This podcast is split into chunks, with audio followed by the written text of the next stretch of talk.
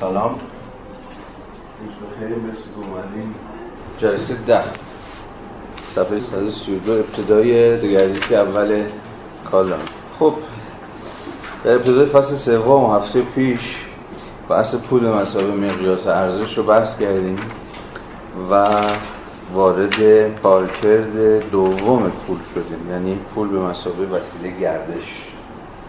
مارکس بحثش رو در این بخش دوم از فصل سوم با دگردیسی های کالا شروع کرده بود. همون فرایند آشنای کالا پول کالا.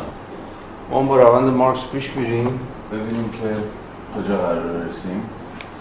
ابتدای صفحه 132 نخستین دگردیسی کالا یا فروش؟ جایی که در واقع کالا به پول تبدیل میشه.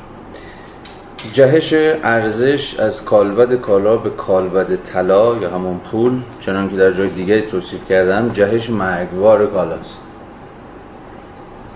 اگر این جهش کافی نباشد نه کالا بلکه صاحب آن مقبول می شود تقسیم اجتماعی کار به همان میزان یک بودی کردن کارش نیازهایش را چند جانبه می کند این یعنی چی برزرتون؟ تقسیم اجتماعی کار به همان اندازه یک بودی کردن کارش نیازهایش را چند جانبه می کند یک بودی کردن کار که معلومه دیگه. یعنی چی؟ تقسیم کار کارگر. بیشتر. یک کار متمرکز این تخصصی شدن. ولی نیازهای دیگهش چند جانبه میشه. یعنی چیزای دیگه بله. یک بودی کردن که تکلیفش روشنه یعنی هر کار یا هر کارگر یا هر جایگاه مبتنی بر کار به شکل تخصصی فقط یک کار انجام میده. یعنی تک ساحتی شدن کار یا یک بودی شدن کار. ولی به همون اندازه نیازهای آدمی در وضعیت مبتنی بر تقسیم کار کثیر میشه چند جانبه میشه و ابعاد متفاوتی پیدا می‌کنه. توی ویراست فرانسه هم نوشته چی؟ ظرفیت تولیدیش را محدود می‌کند. تقسیم اجتماعی کار. ظرفیت تولیدیش را محدود می‌کند در حالی که نیازهای او را افزایش میدن دقیقا به همین دلیل است که محصول کارش صرفا به عنوان ارزش مبادله ای به درد او می‌خورد. این دقیقا مشخصه وضعیت تقسیم کار مبتنی بر سرمایه داریه دیگه نه؟ که محصول کار فقط در مقام ارزش مبادله است که به درد تولید کننده می‌خوره. چون محصول کار برای من تولید کننده دیگه ارزش مصرفی نداره. من برای اینکه خودم کالا یا محصولی که دارم تولید می‌کنم مصرف کنم نیست که اون کالا رو تولید می‌کنم. بلکه اساسا به قصد مبادله کردنش یا در اینجا به قصد تبدیل کردنش به شکل کالایی از مجرای فروشه که کالا رو تولید می‌کنم. یکی از ویژگی های سرمایه داری به زمان مارکس همین بود که اساسا تولید کالاها دیگه نه به قصد تولید ارزش مصرفی بلکه به قصد تولید ارزش مبادله است که صورت بگیره. دقیقا به همین دلیل است که محصول کارش صرفا به عنوان ارزش مبادله به درد او می‌خورد. اما این محصول فقط در پول می‌تواند شکل هم ارز معتبر اجتماعی و عام را کسب کند. اما آن پول در جیب شخص دیگری است. یعنی خریدار. برای بیرون کشیدن این پول کالا پیش از هر چیز باید برای صاحب پول در حکم ارزش مصرفی باشد.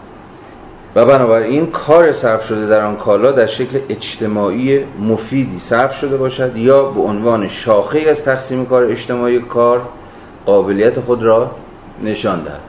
با این بحثم که در گذشته آشنا شدیم. هر چقدر که کالایی که خودم تولید می‌کنم برای من ارزش مصرفی نداره اما قراره که برای دیگری یعنی برای خریدار ارزش مصرفی داشته باشه. و می‌دونیم که فقط کالایی که به واقع ارزش مصرفی داشته باشه می‌تونه به واقع کالا باشه. هفته پیشم بحث کردیم دوباره دیگه این بحث مارکس شیعی که واجد ارزش مصرف نباشه اساسا نمی‌تونه کالا باشه. اما تقسیم کار سازواره ای تولیدی است که به طور خودانگیخته رشد کرده و در پشت سر تولید کننده کالاها به رشد خود ادامه می‌دهند یعنی چی پشت سر تولید کننده کالاها به رشد خود ادامه میدن؟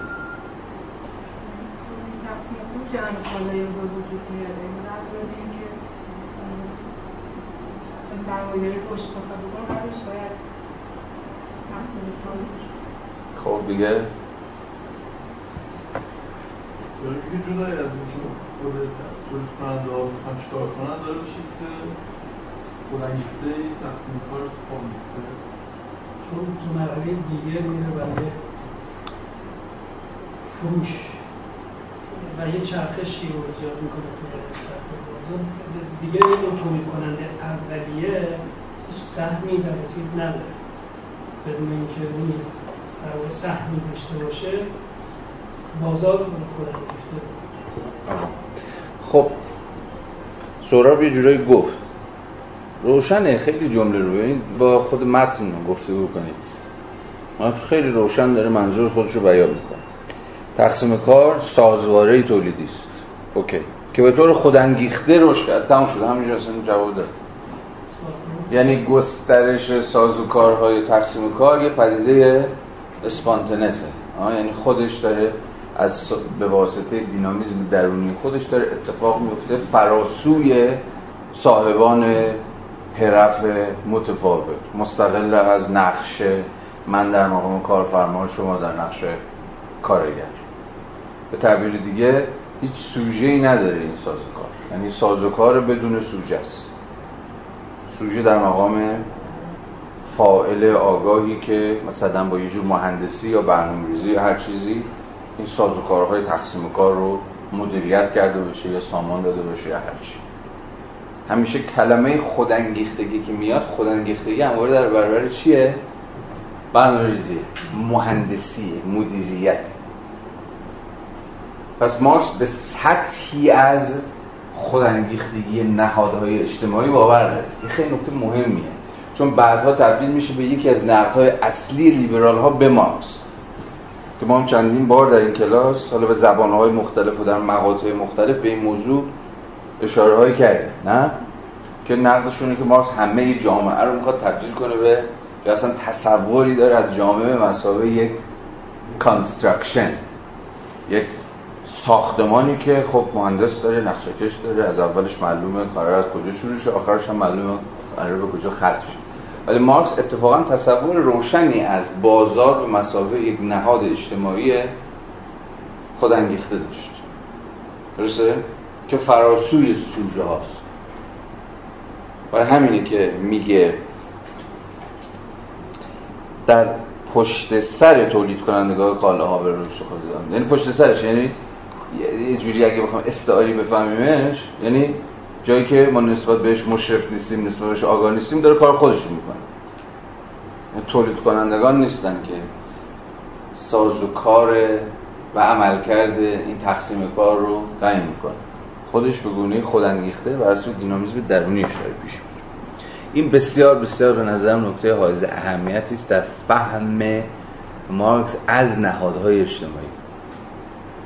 شاید کالا محصول یک نوع کار جدید باشد و ادعا شود که نیاز نوظهوری را برآورده می کند یا به ابتکار خود از ابتدا نیاز جدیدی را به وجود می آورد شاید عمل خاصی که در دیروز هنوز یکی از اعمال فراوانی بود که یک تولید کننده برای تولید کالای معینی انجام می‌داد امروز خود را از این چارچوب جدا کند و به عنوان شاخه مستقلی از کار تثبیت شود و جزء مربوط به خود را از آن محصول همچون کالایی مستقل به بازار بفرستد.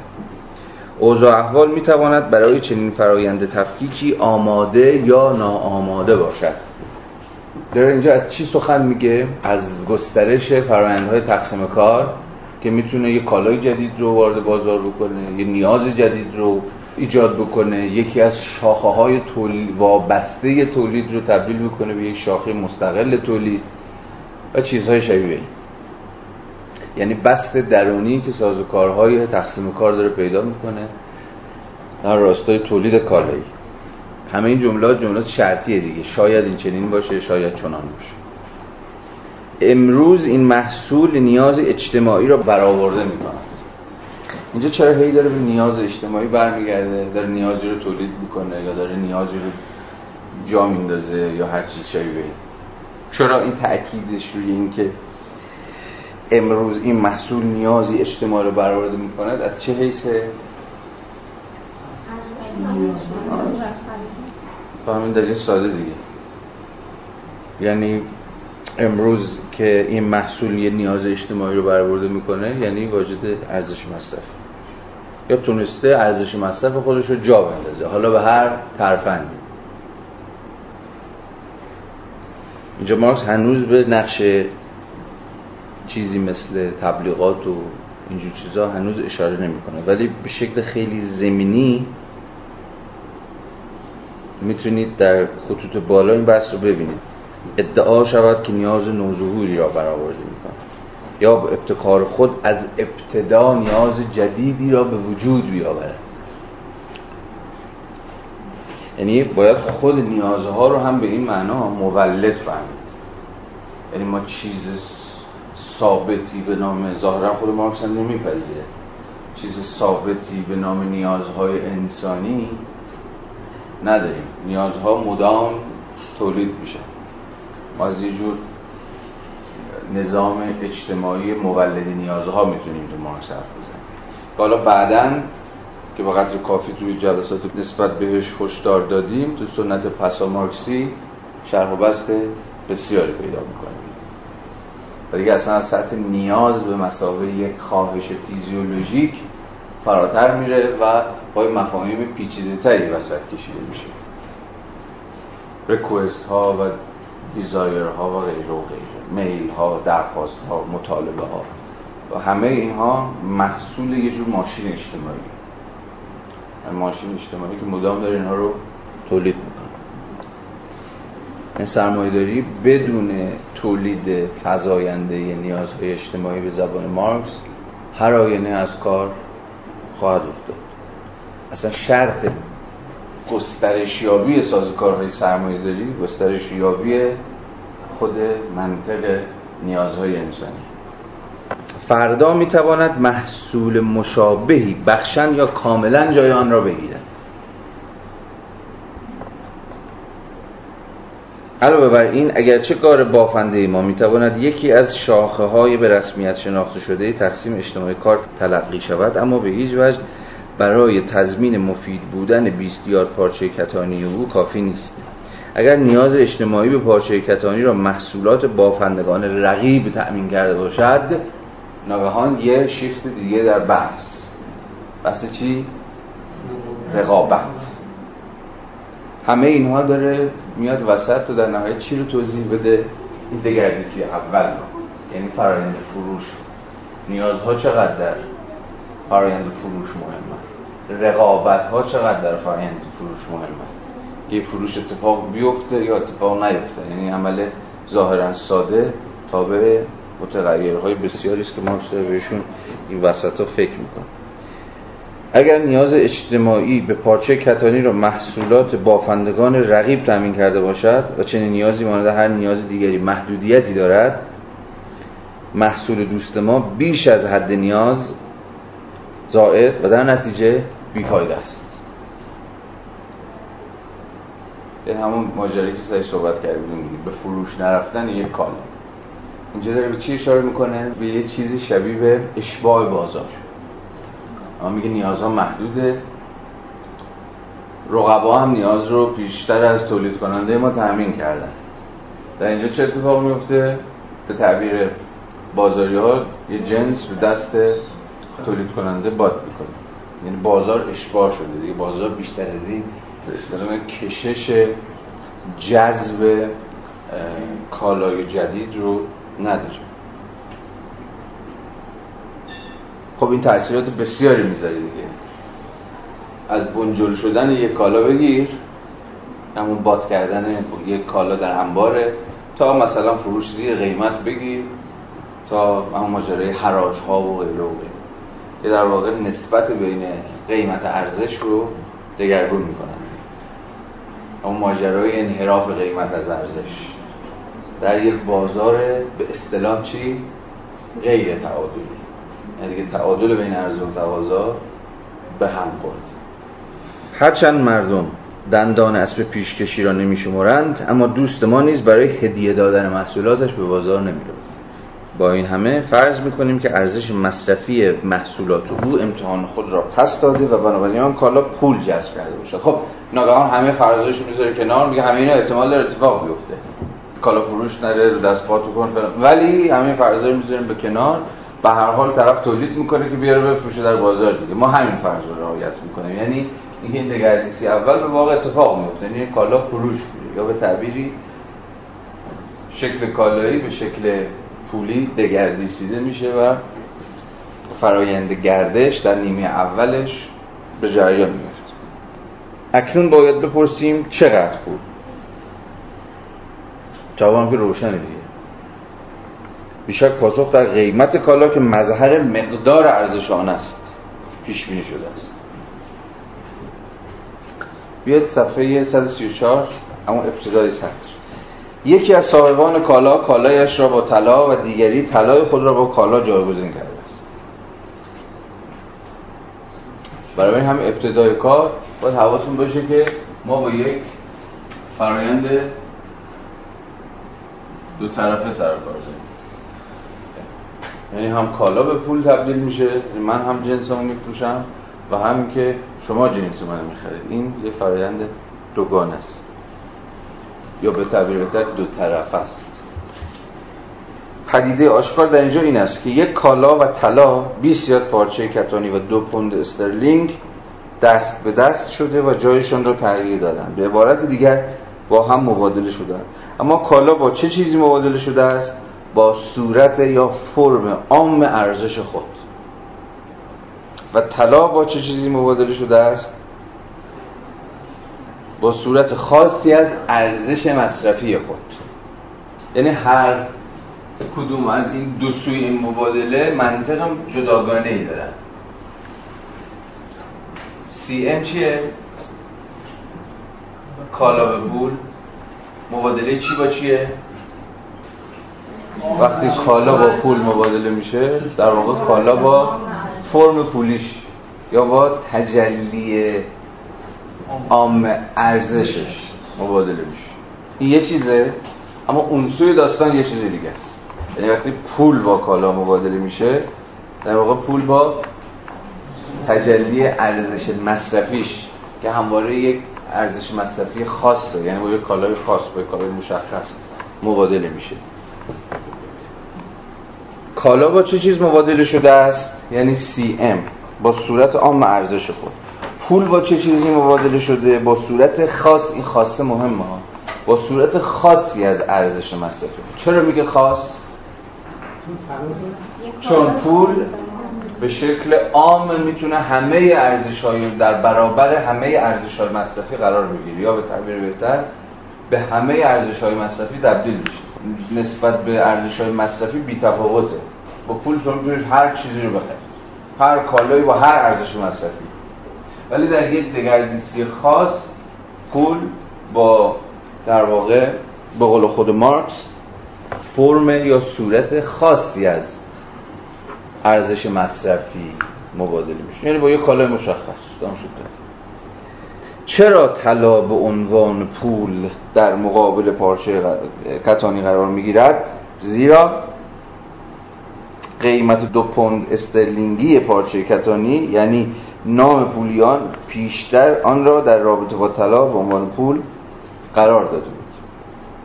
کالا از طریق واگذاری از شکل اصلیش جدا می شود.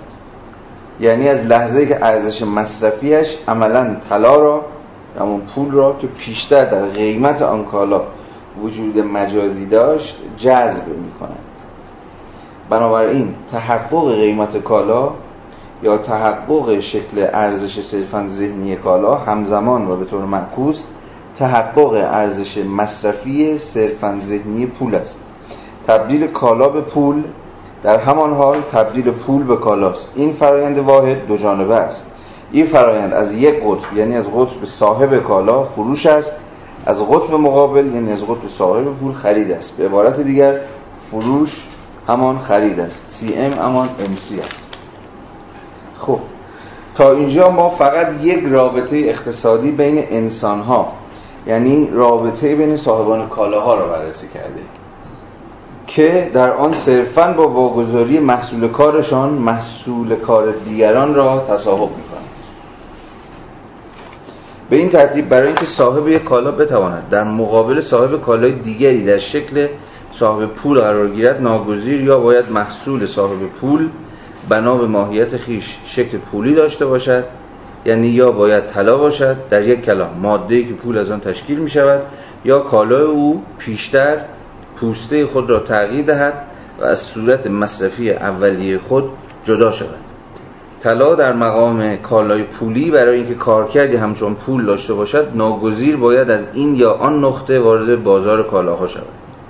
این نقطه را می‌توان در سرچشمه تولیدش یافت که در آنجا طلا به عنوان محصول بیواسطه کار با محصول دیگری به همان ارزش مبادله می شود اما از آن لحظه به بعد طلا همیشه بازنمود قیمت تحقق یافته کالاهاست.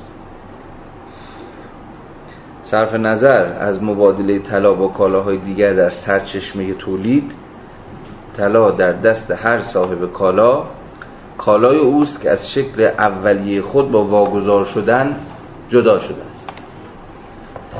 دو تا بحث رو داریم اینجا مطرح می‌کنه یه بحث که خیلی سریع از روش میگذره اینکه پول چگونه اصلا وارد این چرخه شد. که سریع از روش به خود این پول به مسابه طلا یا شاید به تعبیر بهتر طلا به مسابه کالای پولی خودش این نقطه آغاز داره دیگه. یه جای خودش تولید شده. نه؟ اینجا اشاره بهش می‌کنه نگاه کنید. اون نقطه ای که قرار مارکس توضیح بده که پول وارد چرخه گردش میشه. این نقطه رو می‌توان در سرچشمه تولیدش یافت. سرچشمه تولید چی؟ طلا. که در آنجا طلا به عنوان محصول بیواسطه کار با محصول دیگری به همان ارزش مبادله می شود یعنی جایی که دیگه طلا هنوز به پول تبدیل نشد با یک طلا مثل هر کالای دیگری با کالایی با همون ارزش خودش مبادله میشه. اما از آن لحظه به بعد یعنی از اون لحظه ای که طلا وارد چرخه گردش شد یعنی از اون لحظه آغازش اون لحظه تولیدش به مسابقه هم ارز کالای خاص اون پوسته خاص بودی خودش رو اصلا در میره و تبدیل به هم ارز عام میشه دیگه. همه دیگر کالاها خودشون رو در اون میسنجن اما از آن لحظه بعد طلا همیشه بازنمود قیمت تحقق یافته کالاهاست. قیمت کالاها که همون تجلی مقدار ارزششونه در طلا که الان دیگه کار کرده پول به مسابقه هم ارز عام رو داره بازی می‌کنه بازنمایی میشه. صرف نظر از مبادله کالا طلا با کالاهای دیگر در سرچشمه تولید یه نقطه دیگری است. یعنی نقطه است که هنوز طلا به پول تبدیل نشد. صرف نظر از مبادله طلا با کالاهای دیگر در سرچشمه تولید یعنی جایی که طلا هم کالایی مثل کالاهای دیگه و با کالاهای هم ارزش با خودش مبادله میشه. سرچشمه تولید کالاها. نه سرچشمه تولید خودش. سرچشمه تولید خود طلا که یک مقدار ارزش مشخصی داره دیگه. مثل هر کالای دیگری طلا هم واجد مقدار ارزش مشخصی. یعنی مقدار زمان مشخصی صرف تولیدش شده. حالا کشفش و استخراجش و غیره و غیره. صرف نظر از مبادله کالا با کالاهای دیگه در سرچشمه تولید طلا در دست هر صاحب کالا از اینجا جمله متوجه که داره عوض میشه دیگه. صرف نظر از اون لحظه تولید کالا حالا طلا مسابقه پول. یعنی جایی که در دست هر صاحب کالا کالای اوست که از شکل اولیه خود با واگذار شدن جدا شده است. این جمله رو یه بار دیگه ببینید. طلا در دست هر صاحب کالا. طلا در دست هر صاحب کالا یعنی چی؟ یعنی بعد از اینکه صاحب کالا کالاشو فروخت و طلا رو به مسابقه پول گذاشت تو جیبش. یعنی این لحظه رو داره میگه. دیگه اونو ول کرد. لحظه سرچشمه تولید طلا. اینو اونو دیگه ولش کرد میگه در واقع الان داریم از یه لحظه دومی حرف می‌زنیم که طلا به پول تبدیل شده. یعنی هم ارز عام می‌شده برای همه دیگر کالاها.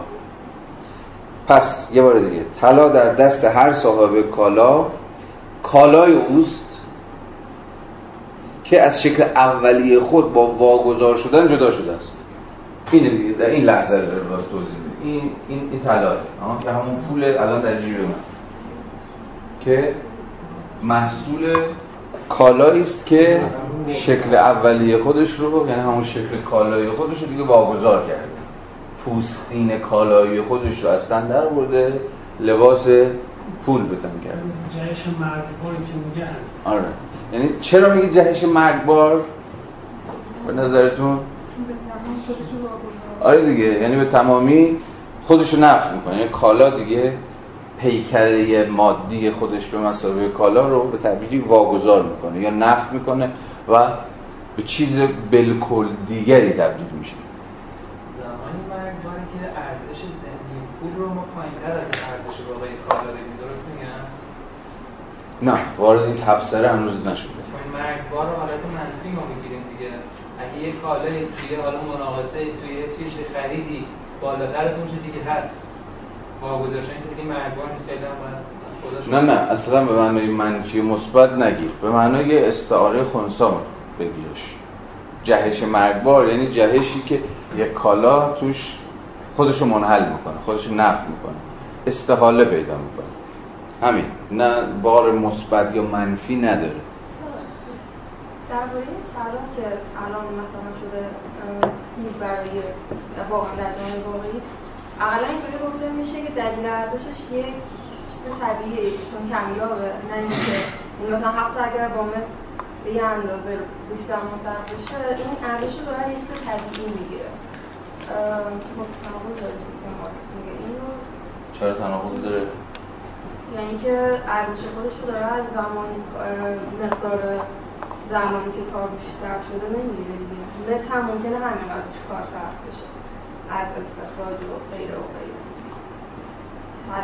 اصلا فرض ببین خود کمیابی تاثیر مستقیم در مقدار ارزش می‌ذاره دیگه نه؟ نمی‌ذاره؟ وقتی یه شی بذار بگیم شی کمیاب باشه پیامدش چیه؟ روی زمان کار. یعنی شما زمان بیشتری باید صرف پیدا کردن کشف استخراج مثلا اون بود.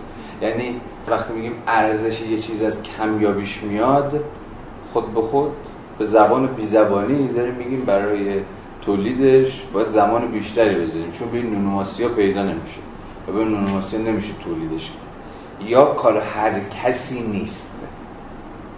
مثلا این رو در قبال چی میگیم؟ کالای هنری یا شیء هنری. این شیء هنری محصول مثلا نیم ساعت کار باشه.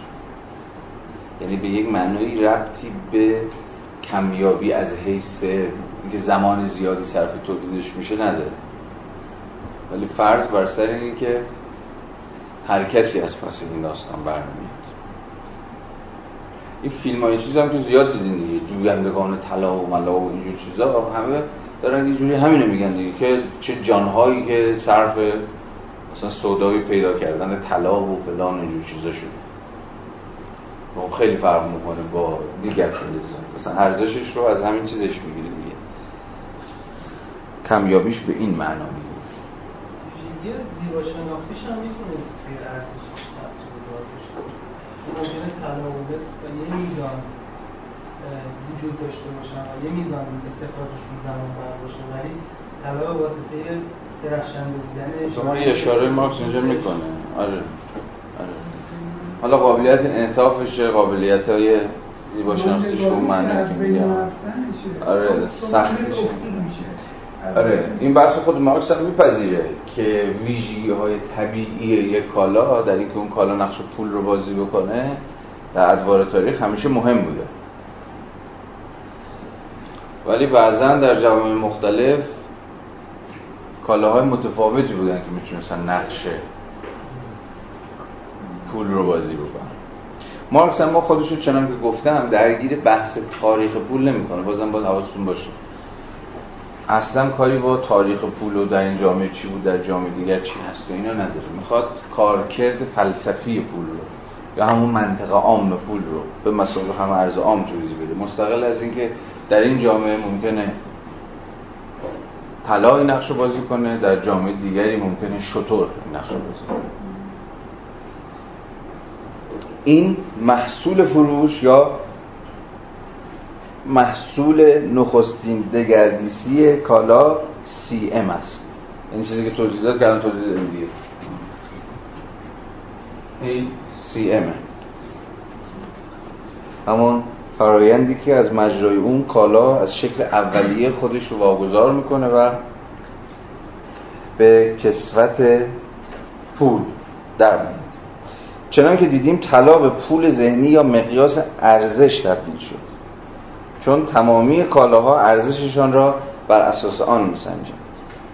و بدین گونه آن را به ضد مجازی صورت مفید خود و بنابراین صورت ارزششان تبدیل کردند.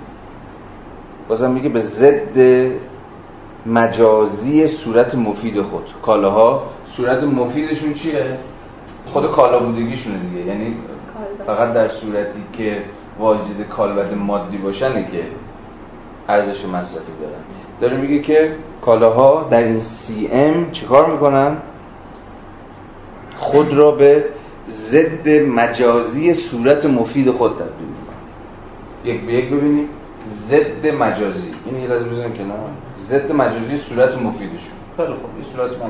صورت مفید که اصلا چیز پیچیده است می‌دونید. صورت مفیدشون یعنی جایی که کالاها ارزش مصرفی دارن همون جایی یعنی که واجد یک کالبد مادی هن. اما چرا میگه که خود را به ضد مجازی صورت مفید خود تبدیل می‌کنه؟ ضد رو دیگه می‌دونیم اینجا. یعنی چی؟ اینجا ضد خیلی کلمه ترسناکی نیست. یعنی در تقابل قرار می‌گیرن با صورت ارزشی خودشون. دو تا صورت دارن کالاها دیگه. از همون فصل خط اول کاپیتال می‌دونیم. صورت مفید دارن ارزش مصرف. صورت ارزشی دارن جایی که حین مبادله خودشون نشون میدن. وقتی از صورت مفیدشون رو رها می‌کنن صورت ارزشیشون رو میپوشن مارکس میگه ببین به ضد خودش در یعنی در تقابل یعنی اون دو تا سویه کالا یه سویه جای یه سویه دیگه رو می‌گیره صورت مفید جاشو میده به صورت ارزشی. اما یه بار دیگه رو مجازی یا ذهنی اینجا هم مجازی به معنای ذهنیه داره میگه کالاها خود را به ضد مجازی یا ضد سوبژکتیو صورت مفید خود تبدیل می‌کنه. اینجا مجازی و ذهنی گفتیم یعنی چی؟ نه چرا؟ چرا میگه مجازی؟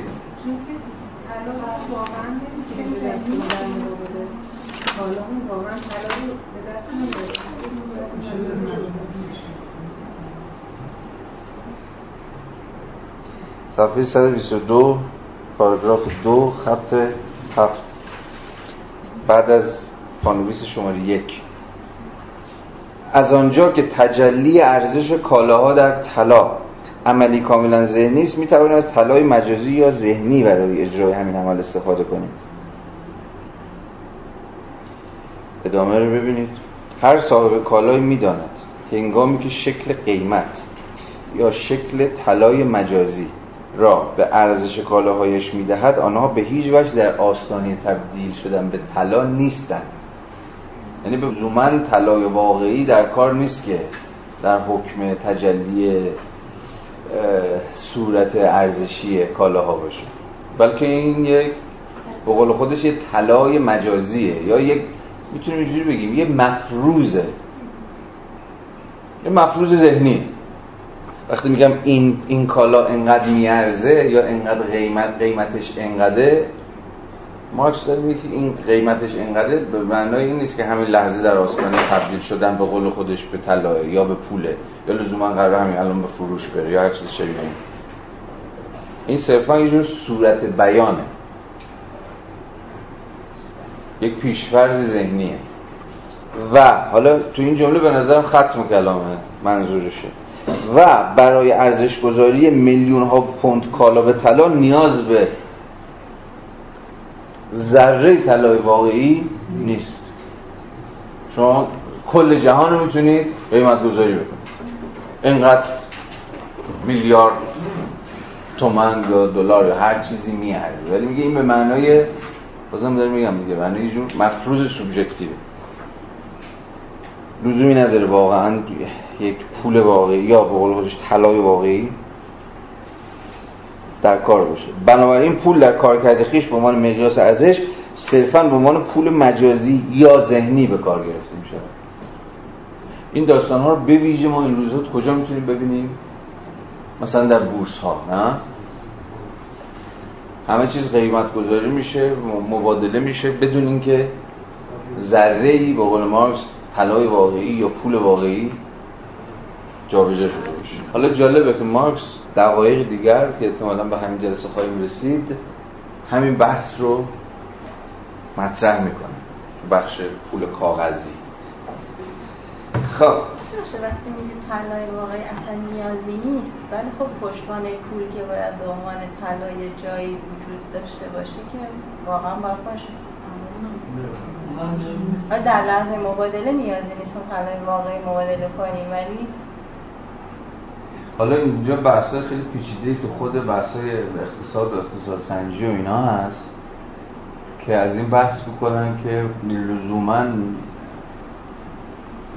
میزان کل گردش اقتصاد ملی یک جامعه مشخص معادل با مقدار طلاهایی که مثلا در بانک مرکزی فلان جامعه هست نیست. این لزوما به این معنی نیست که در یه جامعه همون اندازه مبادله در جریانه که مثلا پشتوانه طلا در حسابهای بانک مرکزی وجود داره. همیشه یه فاصله بین این دو تا هست. مثلا تجربه پولی می‌کنن توی بازار مثلا این چیزا نمی‌دونم جزم سر در نمیارم ولی اینکه میگن اگر که متناظر با اون میزان طلایی که در مثلا بانک مرکزی نباشه همون بله. شرایطی هستش که تورم و نمی‌دونم اینا. یکی از مسائل همینه. بهش میگن چاپ بدون پشتوانی پول دیگه یا تولید بدون پشتوانی پول. فرض کنید که ناگهان میلیاردها مثلا تومن پول وارد بازار بشه که فرض مارکسی رو نگاه بکنید این پولایی که قرار داره میاد تو بازار باید معادل یا تجلی کمی مقداری مشخصی طلا باشه دیگه. یا هر چیز دیگه که می‌تونه نقش طلا رو بازی بکنه.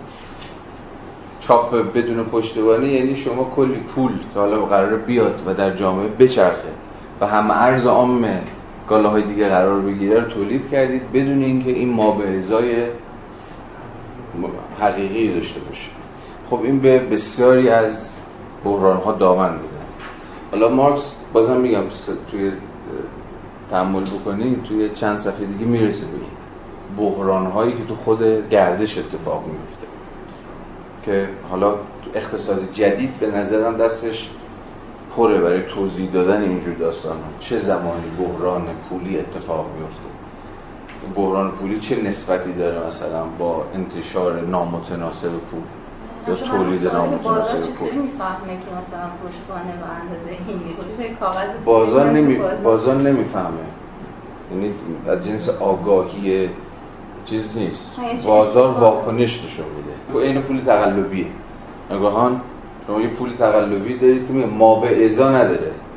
یعنی, یعنی پشتش خالیه. یه جایی توی نقطه ای می‌زنه بیرون. حالا این سازوکارش البته باید توضیح داد. من سازوکار توضیح پولیش رو مسلط نیستم روش. یعنی نمی‌تونم به شما توضیح بدم که دقیقا چگونه است که پشت چاپ پول بدون پشتوانه به این بحران ها دامن میزن ولی فکر می‌کنم با همین مفاهیم مارکسی هم اگه بهش فکر بکنید میشه حد زد که کجا گنده کار در میاد. یا چرا به تعبیر دیگه؟ گنده کار در میاد. چون پول فقط خودش نیست. پول باستاب یا تجلی یا بازنمایی قرار ارزشی باشه که به واقع در اون جامعه تولید شده. وقتی ارزشی تولید نشده باشه ولی پولش به شکل تقلبی یا به شکل در واقع سیاسی تولید شده باشه می‌تونید حدس بزنید که این بیتناسبی دو سمت مبادله دیر یا زود در این نقطه ای خودشون نشون خواهد داد. حالا کجا و چگونه نیازمند طول تفصیل بیشتره. الان می‌دونیم که بعد از کنفرانس برتون بود که فکرم تا 43 بود. دیگه پایه پول از طلا برداشت به دلار گذاشته شد یعنی دلار دیگه بدون پشتوانه طلا داره چاپ میشه. با پشتوانه بقیه پولا دلاره. یعنی انگار این سیستم آیا میشه مثلا تغییر کرده. یعنی ما با یه با یه شکلی از کالاپور مواجهیم که بر اساس میزان زمان کاری که آدم ها روش انجام دادن ساخته نشده. البته توی برترام وودز همونطوری که من اگه درست متوجه شدم توافق نشد که پشتوانه طلا برداشته بشه. توافق شد که دلار در واقع بشه اون چی میگن مرکز یا چی میگن هم ارز تمام معیار- معیار. آره. طلا موند توی امریکا توی بانک مرکزی امریکا. ارز واحد جهانی در دلار شده. خیلی فرق می‌کنه با اینکه که ارز واحد شد طلا. شد دلار که بعد بعد از یه مدتی نمی‌دونم چه چه مدت به خاطر اینکه میزان دلاری که باید چاپ می‌کردن با میزان طلایی که تولید می‌کردن همسان نبود. این قاعده رو برداشتن که به میزانی که لازم دلار تو- تولید کنیم طلا هم مثلا تولید کنیم دیگه الان نسبتی بین طلایی که مثلا ذخیره شده توی بانک مثلا مرکزی آمریکا با میزان دلاری که داره چاپ می‌کنه دیگه وجود نداره. بیشتر از 40 45 ساله که دیگه وجود نداره. و این اگر این این اینو چجوری میشه تبدیلش کرد نمی‌دونم. بسیار به نظرم بحث پیچیده ایه و نیازمند یه دانش فراگیر تو بحث اقتصاد سنجی و اقتصاد جهانی و به ویژه دیگه با این بحث جدید ارز دیجیتال و اینا به نظرم خیلی چیزای وسط تغییر کرده. که من دانششو ندارم ولی باید, باید رفت سراغش. باید رفت سراغش و به تفصیل ببینیم که ماجرا چه قراره. به نظرم الان مهیای پاسخ دادن به این سوال با مفاهیم ابتدایی مارکسی نیستیم. من تازه ابتدای خود منظومه مارکسی هست. که حالا خود این منظومه هم حالا در ادامه بیشتر بحث پیدا می‌کنه. ممکنه بتونه بخشهایی از این ماجرا رو پاسخ بده. ممکنه هم نتونه پاسخ بده. ولی به نظرم میاد با ظرفیت فعلی که ما داریم یعنی گنجینه مفاهیم که الان تو دست بالمونه پیشیدگی های اقتصادی جهانی رو الان نمی‌تونیم توضیح بدیم و به فعلا بهتر هست که واردش نشیم چون از این دور میفتیم بحث جدید رو میشه مستقلا دنبال کرد. حالا من اخیرا دیدم که اگه اشتباه نکنم مایکل رابرت یه مقاله نوشته اخیرا از منظر مارکسیستی راجع پولهای دیجیتال که با پولهای با ارزهای دیجیتال چه باید کرد؟ که احتمالا تو اقتصاد سیاسی منتشر شده. این مقاله به, از به حیث اینکه از منظر نظریه ارزش مارکسی نوشته شده شاید بتونه یه پرتویی بیاندازه برای این پرسش‌هایی که الان طرح شد. مثلا اینو ببینید بد نیست. یا دیگرانی که به هر حال از افق کم و بیش مارکسی دارن اقتصاد جهانی رو تحلیل می‌کنن.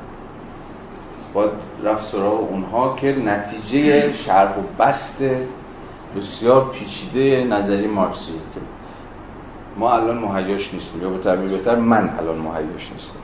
میگم دانشهایی می‌خواد که من نسبت بهش تسلطی ندارم. اگه موافق باشید برگردیم با خود فعلا در همین حد محدودهای متن پیش بریم.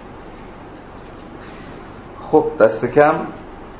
تا اینجا باید منظور مارکس از صفت مجازی روشن شده باشه که وقتی میگه توی در واقع مرحله اول دگردیسی کالا صورت مفید یک کالا به صورت ارزشی در مقام ضد مجازیش تبدیل میشه یعنی چی؟ خب حالا ادامه بدیم.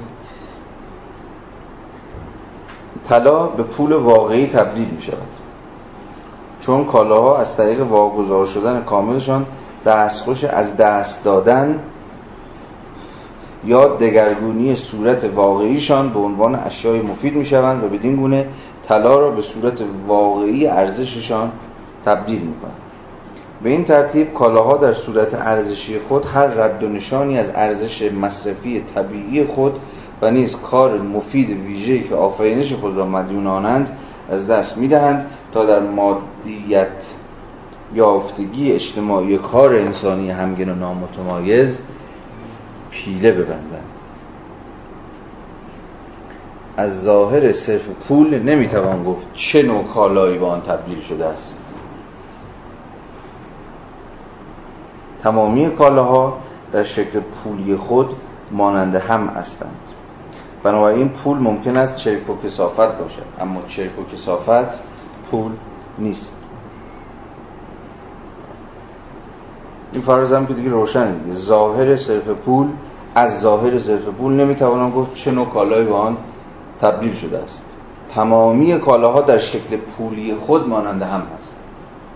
کار برای همینه که پول هم ارز عام دیگه به شکل عام فراگیر و جهان گستر همه چیز رو می‌تونه به خودش تبدیل کنه یا همه چیز رو به خودش هم ارز کنه. این قدرت انتظایی پول.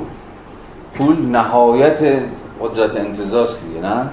یا به تعبیر انتظایی ترین چیزیه که انسان ابداع کرده چیزی انتظایی تر از پول به این معنا نداریم دیگه. همه چیز رو می‌تونه به فرم محض تبدیل کنه. یعنی وقتی میگیم انتظایی ترین یعنی چی؟ یعنی بی تفاوت ترین چیز نسبت به اینکه چه انزمامیتی در برابرش قرار گرفته. هر امر انزمامی رو قول مارکس در صفحات قبل شرف و اخلاق باشه یا یه تیک زمین یا 20 یارد پارچه کتانی هیچ فرق برش همه این امور انزمامی رو می‌تونه در خودش ببلعه با الهام از جمله نیچه اوج قدرت برابرسازی چیزهای نابرابر. هر امر انزمامی از امر انزمامی دیگری متفاوته. ولی پول همه اینها رو می‌تونه همه این امور نابرابر رو می‌تونه به زبان خودش ترجمه کنه. همه اینها بود به زبان پول سخن بگه خط پایانی همین پاراگراف. بنابراین نخستین دگردیسی کالای اول یعنی تبدیل آن از شکل کالایی به شکل پولی همواره دومین دگردیسی دقیقا متقابل کالای دیگر یعنی باز تبدیل آن از شکل پولی به کالاست. یعنی اینا کاملا همبسته با همدیگر. حالا MC یعنی دگردیسی دوم پول به کالا که میشه خرید. چون پول صورت جدا شده تمامی کالاهای دیگر یا نتیجه واگذاری آن هاست خود کالای واگذار پذیر مطلق است. تعبیر جالبیه. پول به مسابه کالای واگذار پذیر مطلق. پول تمامی قیمت ها را در جهت عکس می‌خواند و بنابراین در کالبد تمامی کالاها باستاب میابد کالاهایی که همچون مواد و مسالهی در راه شدایند پول به کالا قربانی آن چرا به نظرتون میگه پول تمامی قیمت ها رو در جهت عکس می‌خواند و بنابراین در کالبد تمامی کالاها باستاب میابد قیمت ها رو در جهت عکس بکنه اگر اگر ما همه چیز رو با پول می‌خونیم میگه هر چیزی رو قیمت گذاریم با پول می‌خونیم حالا برعکس پول هم همه چیز رو می‌تونه با خودش بکنیم ببینید خود متن چقدر کمک بکنه پول تمامی قیمت ها را در جهت عکس می کند قیمت ها در جهت عکس. عکس قیمت ها یا معکوس قیمت ها چیه؟ خب پس فرمایش دوستمون به نظر میاد که درست نیست. به خودش به قدر کافی داره کد میده. پول تمامی قیمت ها رو در جهت عکس می‌خواند. و بنابراین یعنی در جهت عکس می‌خوانه که بنابراین داره نتیجه میگه بنابراین در کالبد تمامی کالاها باستاب میابد قیمت چیه؟ بازنمایی صورت ارزشی یک کالا.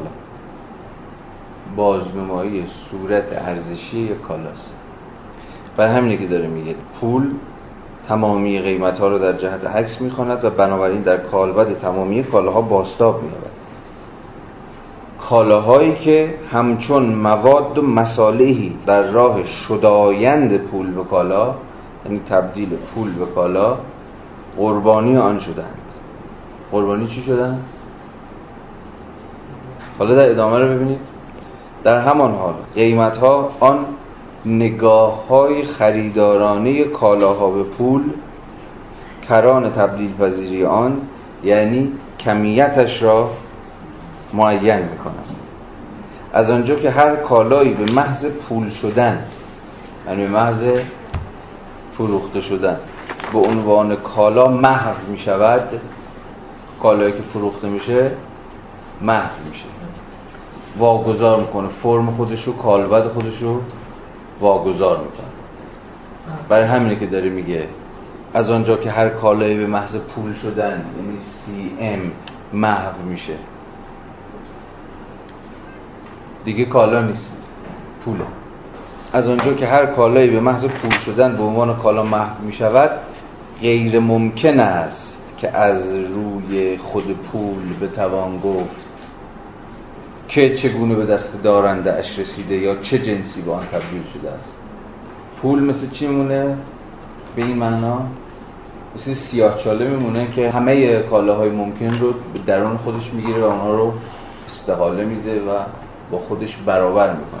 برای همینه که میگه از روی خود پول دیگه نمیشه تشخیص داد که چه کالایی بهش تبدیل شده یا از کجا اومده. چگونه به دست دارندهش رسیده است یا چه جنسی به آن تبدیل شده است؟ البته می‌دونیم که امروز همه اینا رو میشه در آورد.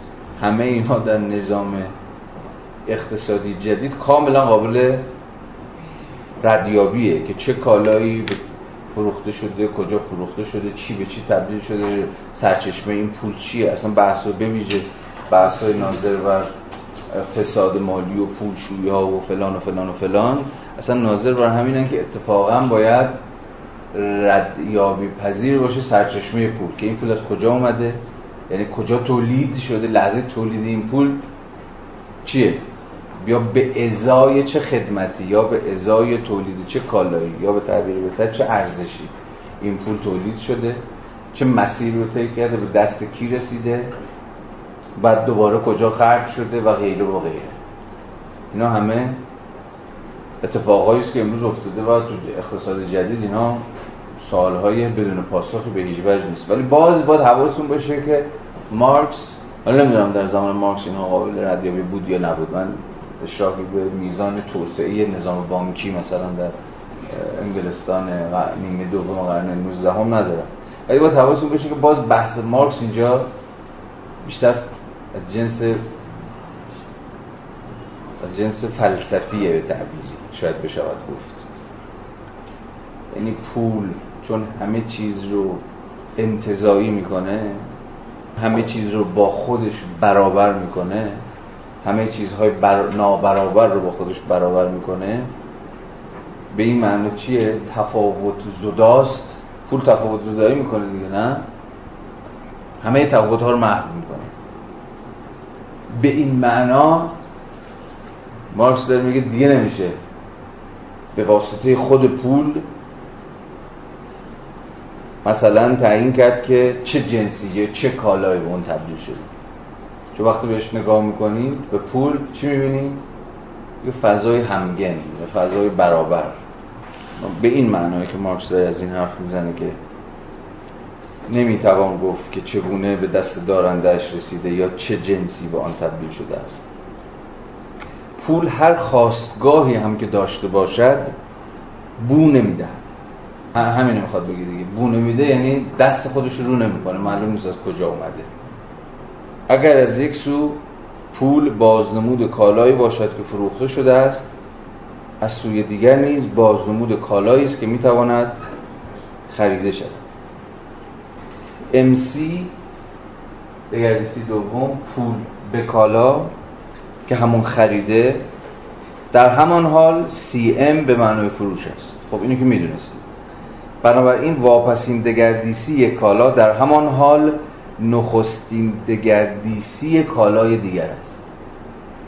برای بافنده ما سیر زندگی کالایش با کتاب مقدسی خاتمه مییابد که وی دو پوند خود را به آن باز تبدیل کرده است. مثالش یادتونه یه بافنده داریم 20 یاد پارچه کتانی تولید کرده میفروشه دو پوند استرلینگ یعنی 20 یاد پارچه کتانی رو به پول تبدیل می‌کنه و بعد اون دو پوند رو تبدیلش می‌کنه به کتاب مقدس. و حالا دوباره به این مثال برگردیم. برای بافنده ما همون بافنده مثال. سیر زندگی کالایش با کتاب مقدسی خاتمه می‌یابد. دیگه اینجا این امسی دیگه ختم قائله اون بافنده ماست. برای بافنده ما سیر زندگی کالایش با کتاب مقدسی خاتمه می‌یابد که که وی دو پوند خود را به آن باز تبدیل کرده دو پوند رو تبدیلش کرده و دوباره به کالا. یعنی پول دوباره به کالا تبدیل شد. اما فرض کنید که فروشنده کتاب مقدس دو پوند آزاد شده توسط بافنده را به کنیاک تبدیل کرده باشد MC یعنی واپسین. مرحله CMC کتاب مقدس پول پارچه کتانی. همچنین CM یعنی نخستین مرحله CMC کنیاک پول کتاب مقدس است. از آنجا که تولید کننده کالای خاص فقط همان کالا را عرضه می کند پس معمولا اغلب آن را به صورت عمده می پوشد اما کسرت و تعدد نیازهایش او را ناگزیر می کند که قیمت تحقق یافته یا پول آزاد شده را برای خریدهای بسیار خرد کند یعنی چی؟ این دو پوندی که مثلا اینجا فروخته کل دو پوند نمیره مثلا بده فلان. این اینو خوردش می‌کنه و نیازهای بسیاری رو باش برآورده می‌کنه. از همین رو فروش به خریدهای زیاد کالاهای متفاوت می انجامد به این ترتیب واپسین دگردیسی کالا مجموعه ای از نخستین دگردیسی کالاهای دیگر را ایجاد می‌کنه این که روشنه نه؟ اکنون اگر دگردیسی کامل کالایی مثل پارچه کتانی رو در کل در نظر بگیریم در وحده نخست می‌بینیم که این دگردیسی از دو حرکت متقابل و مکمل یعنی کالا پول و پول کالا تشکیل شده است این دو دگردیسیدگی متقابل کالا از طریق دو فرایند اجتماعی متقابل که در آن صاحب کالا شرکت می کند به انجام می رسند و در خصلت متقابل اقتصادی این دو فرایند باستاب بیابند صاحب کالا با شرکت در عمل فروش فروشنده می شود و با شرکت در عمل خرید خریدار یعنی چی؟ یعنی هیچ کس همیشه خریدار یا همیشه فروشنده نیست. اینا نقش های متغیره بر حسب اینکه شما در فرایند به اصطلاح دگردیسی کالاها در کدوم یک از این position ها قرار گرفته باشید. اما همانطور که در هر دگردیسی کالا دو شکل آن یعنی شکل کالایی و شکل پولی همزمان ولی در قطبهای متقابل وجود دارند هر صاحب کالایی به عنوان فروشنده با یک خریدار و هر خریدار با یک فروشنده روبرو می شود در حالی که کالای واحد پی در پی از خلال دو دگردیسی معکوس یعنی از کالا به پول و از پول به کالای دیگر دست به دست می شود صاحب کالا نیز پی در پی نقش خود را از فروشنده به خریدار تغییر میده. یعنی ما در نهایت با بازی نقش ها سر بنابراین فروشنده و خریدار بودن نقش های ثابتی نیستند بلکه پیوسته در جریان گردش کالاها و اشخاص متفاوتی منظم می شوند 137 پاراگراف آخر. گردش کالاها نه تنها در شکل بلکه در ذات خیش نیز با مبادله پایافای محصول متفاوت است. این فراز مهمه چون عملا داره از این حرف می‌زنه که دیگه ما باید اون فرض اولیه مبادله کالا با کالا رو فراموش کنیم که عملا یادتون دیگه سی مساوی سی بود دیگه. ابتدای کتاب اینجوری شروع کرد. مثلا 20 دیار پارچه کتانی با مثلا یک کیلو گندم مبادله میشه. این رو مبادله ساده رو مفروض قرار داده بود تا ازش چی نتیجه بگیره؟ خود منطق مبادله رو دیگه. ارزش مصرف و ارزش مبادله و شکل پولی و غیره و غیره. ولی الان عملا داره میگه که در فرایند گردش کالاها نه تنها در شکل بلکه در ذات خیش نیز با مبادله پای پای محصول متفاوت است. ما الان با این سر کار داریم. با شکل ساده گردش که همواره درش پول واسطه یا میانجیه دیگه کالاها مستقیما با هم مبادله نمیشن بلکه به میانجی پوله که با هم مبادله میشن. پس گردش کالاها عملا در حکم مبادله با میانجی کالاهاست. یا مبادله کالاها به وساطت پوله. پس الان دیگه شکلی که باید تو ذهنتون حک بشه و کل بحثشون مارکس از این با این ادامه میده با بست این. بعد خواهیم دید که این بسیار بست پیدا می‌کنه. چون ما اینجا فقط با شکل ساده دگردیسی کالاها سر کار داریم دیگه. شکل ساده گردش. ولی عملا هر چقدر جلوتر بریم ببینیم که این گردش چقدر پیچیده در خواهد یا به تعبیر دیگر ما با جهان گردش کالاها سر کار داریم. کافیست سیر رویدادها رو در نظر بگیریم. بافنده بیشک پارچه کتانی را با کتاب مقدس یعنی کالای خیش را با کالای فرد دیگری مبادله کرده است. اما این پدیده فقط در خصوص او صدق می‌کنه فروشنده کتاب مقدس که یک گیلاس مشروب گرما بخش را به ورقه های سرد کاغذ ترجیح می‌دهد هیچ قصدی از مبادله پارچه کتانی با کتاب مقدس نداشت. حواستون باید به مثال های مارکس باشه ها. مثال هایی که قبل زده بود. بافنده نیز احتمالا هیچ نمی‌دانست که گندم به ازای پارچه کتانیش مبادله شده است و غیره.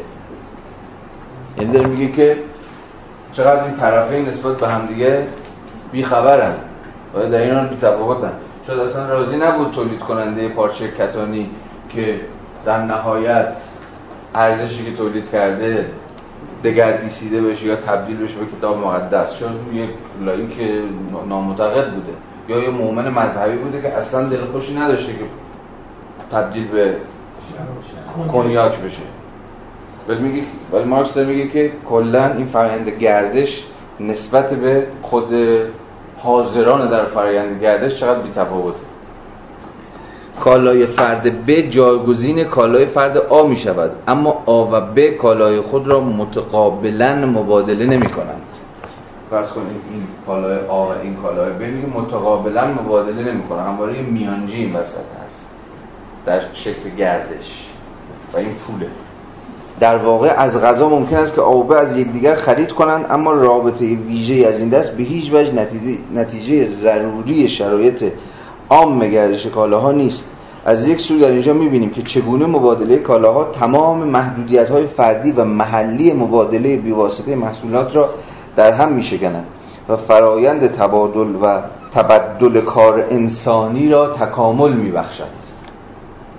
تمام محدودیت های فردی و محلی مبادله بیواسطه را نابود می‌کنه. پول. دیگه پول این کار می‌کنه. دیگه در بند محدودیت های فردی و محلی و فلان چیزا نیست. ارزشی که یک مؤمن مسلمان تولید کرده بود ممکنه که تبدیل به احسن بشه. یا برعکس. از سوی دیگر شبکه کاملی از پیوندهای اجتماعی خودانگیخته تکفیم می‌یابد که به تمامی از کنترل عوامل انسانی خارج است. تنها به این دلیل که کشاورز گندم خیش را فروخته است بافنده می‌تواند پارچه کتانی خود را بفروشد. و تنها به این دلیل که بافنده پارچه کتانی خود را فروخته است دوست عجول و مشروب خار ما می‌تواند کتاب مقدس خیش را بفروشد. و تنها به این دلیل که وی پیشتر آب حیات را فروخته است عرقکش می‌تواند آب شنگولی خود را بفروشد و به همین ترتیب این روند ادامه میاد عملا اینجا مارکس از قدرت پول حرف پول چگونه وابستگی های متقابل آدم ها به هم در یک محدوده محلی رو در یک اقتصاد مبادله پایا پای محدودیت رو شکونده. و آدم های کاملا بی رفت به هم دیگر رو آدم های کاملا بیگانه با هم دیگر آدم های حتی دشمن با هم دیگر رو بدونی که خودشون بخوان با همدیگه در نسبت می‌گذاره بنابراین فرایند گردش برخلاف مبادله بیواسطه محصولات همین که ارزش های مصرفی دست به دست می شوند و جایشان تغییر می کند از میان نمی رود دیگه برخلاف فرایند گردش برخلاف مبادله بیواسطه محصولاته. فرایند بیواسطه محصولات یه جای متوقف میشه دیگه. چون در نهایت در حکم چیه؟ مبادله ارزش های مصرفیه. من پارچه می‌خوام که لازم ندارم تو گندم می‌خوای که لازم نداری. با هم مبادله می‌کنیم و اینها با هم مصرف میشه و به این معنا ختم قائل است. ولی بگه فرایند گردش باز میانجی قدرت انتظاعی پول همچنان ادامه خواهد یافت. این تازه ابتدایی داستان. نگاه کنید پول وقتی که سرانجام از رشته دگردیسی های یک کالا خارج می شود مثلا همینجا. این ظاهرا خروج پول از فرایند دگردیسی دیگه. این دو شلینگ مثلا به کنیاک تبدیل شد. یا به کتاب مقدس تبدیل شد و این توقفه. یا خروج پول از چرخه دگردیسی اما این همه ماجرا نیست. پول وقتی که سرانجام از رشته دگردیسی های یک کالا خارج می شود ناپدید نمی شود پول همواره در نقاطی از صحنه گردش که کالاها از آن خالی شدن تحنشین می شود مثلا در دگردیسی کامل پارچه کتانی یعنی پارچه کتانی پول که دام مقدس که همین مثال ما پارچه کتانی ابتدا از گردش خارج می شود و پول جایش را سپس کتاب مقدس از گردش خارج می شود و بار دیگر پول جایش را سپس کتاب مقدس از گردش خارج می شود و پول جایش می‌گیرد هنگام یک کالا هنگامی که کالا جایگزین کالای دیگر می شود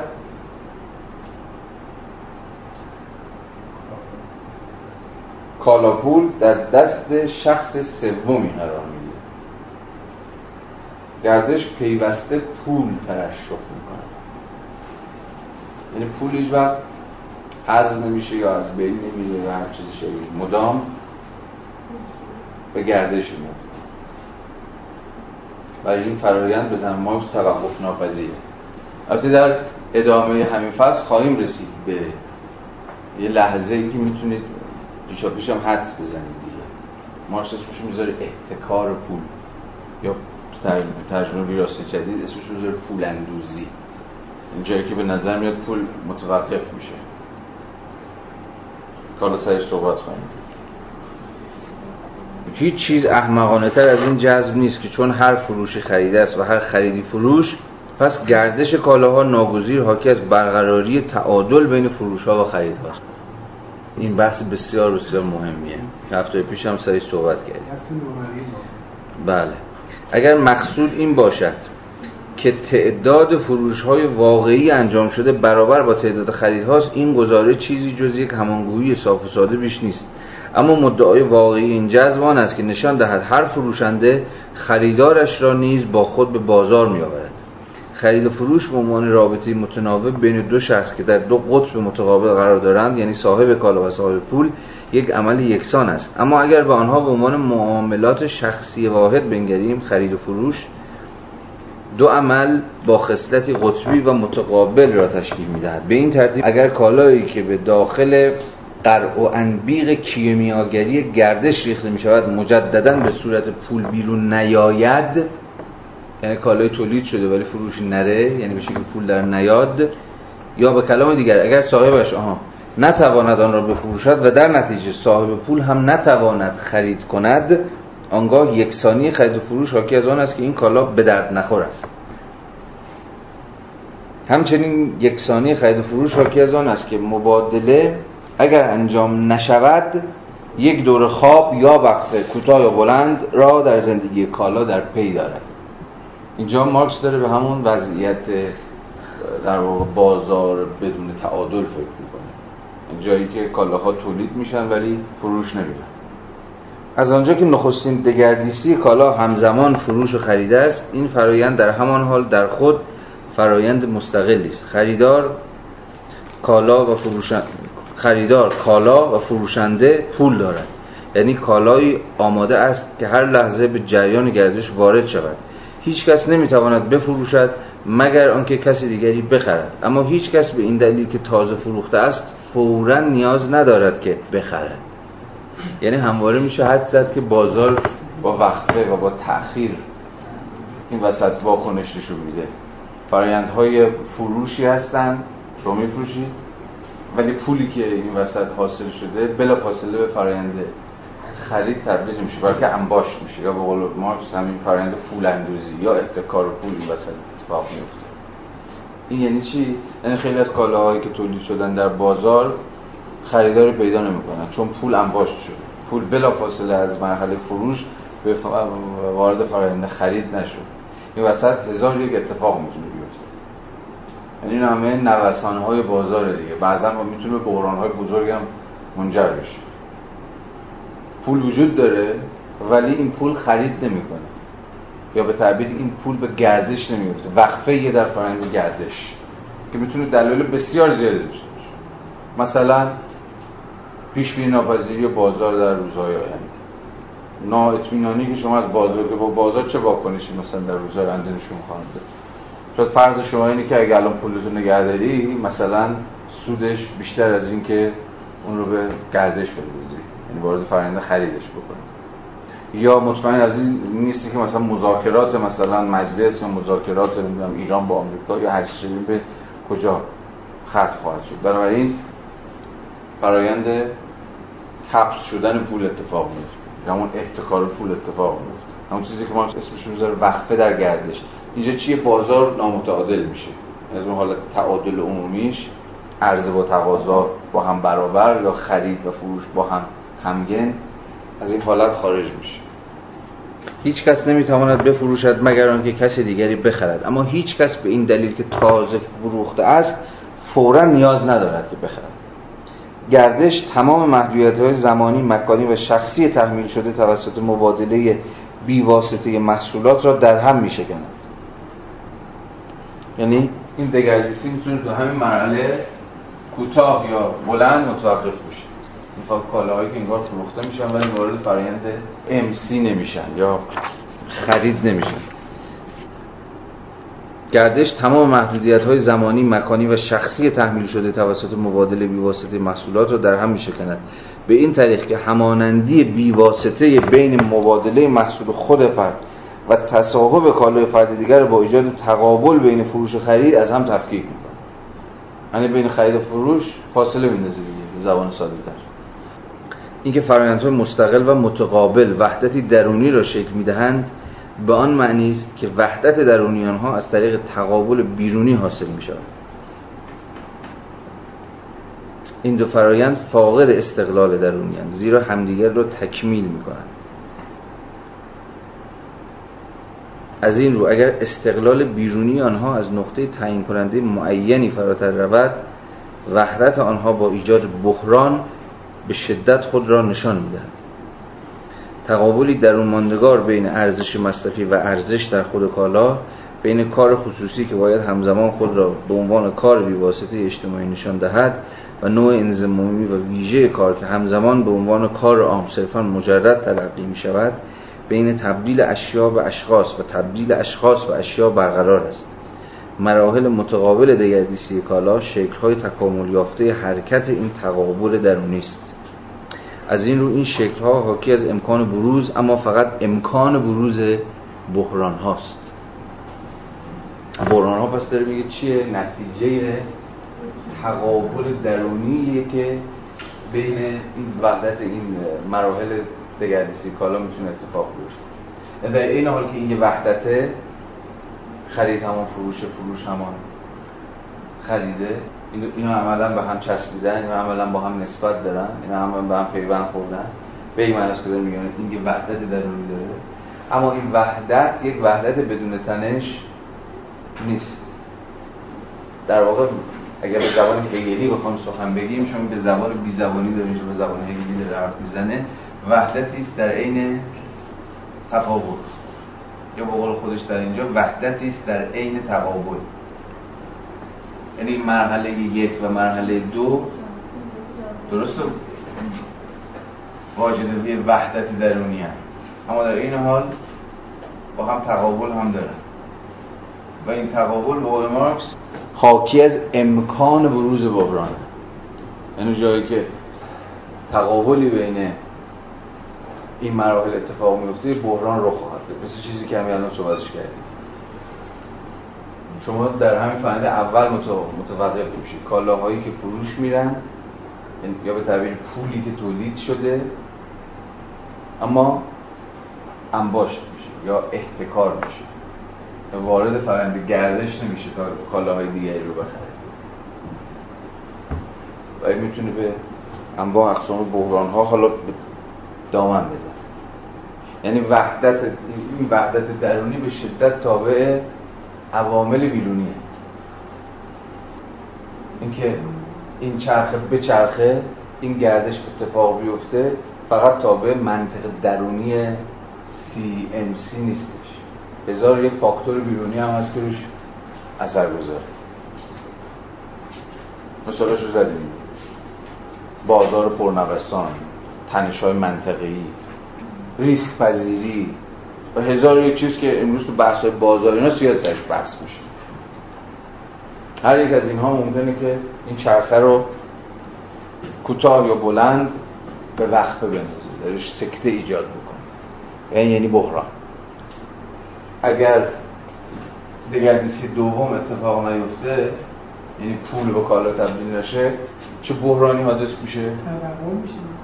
یعنی کالاها فروش نرن میشه رکود دیگه مازاد عرضه دیگه. یعنی کالاها عرضه میشن کالاها تولید میشن ولی به فروش نمیره اینجا شما رکود دارید. حالا رکود تورمی چیه؟ هم رکود دارید هم تورم دارید. تورم یعنی چی هست؟ تورم گرونیه. باید, باید یه تعادلی همیشه باشه بین مقدار کالای موجود و مقدار پول موجود. حالا اگه هر کدوم اینها نسبت به هم تغییر بکنه مقدار پول نسبت به کالا زیادتر بشه اون یقینا میشه تورم. حالا اگه مقدار کالای شما بالاتر بره از مقدار پولیتون بیشتر بشه میشه. پس به یه تعبیری تورم همون افزایش نقدینگیه. یعنی پول زیاد اتفاقا در جامعه نقدینگی بالاست. و وقتی پول زیاد باشه حالا ما پیچیده ترین شرایط رو تو همین رکود تورمی داریم یعنی هم شما رکود دارید هم تورم دارید. یعنی هم سطح قیمت ها بالاست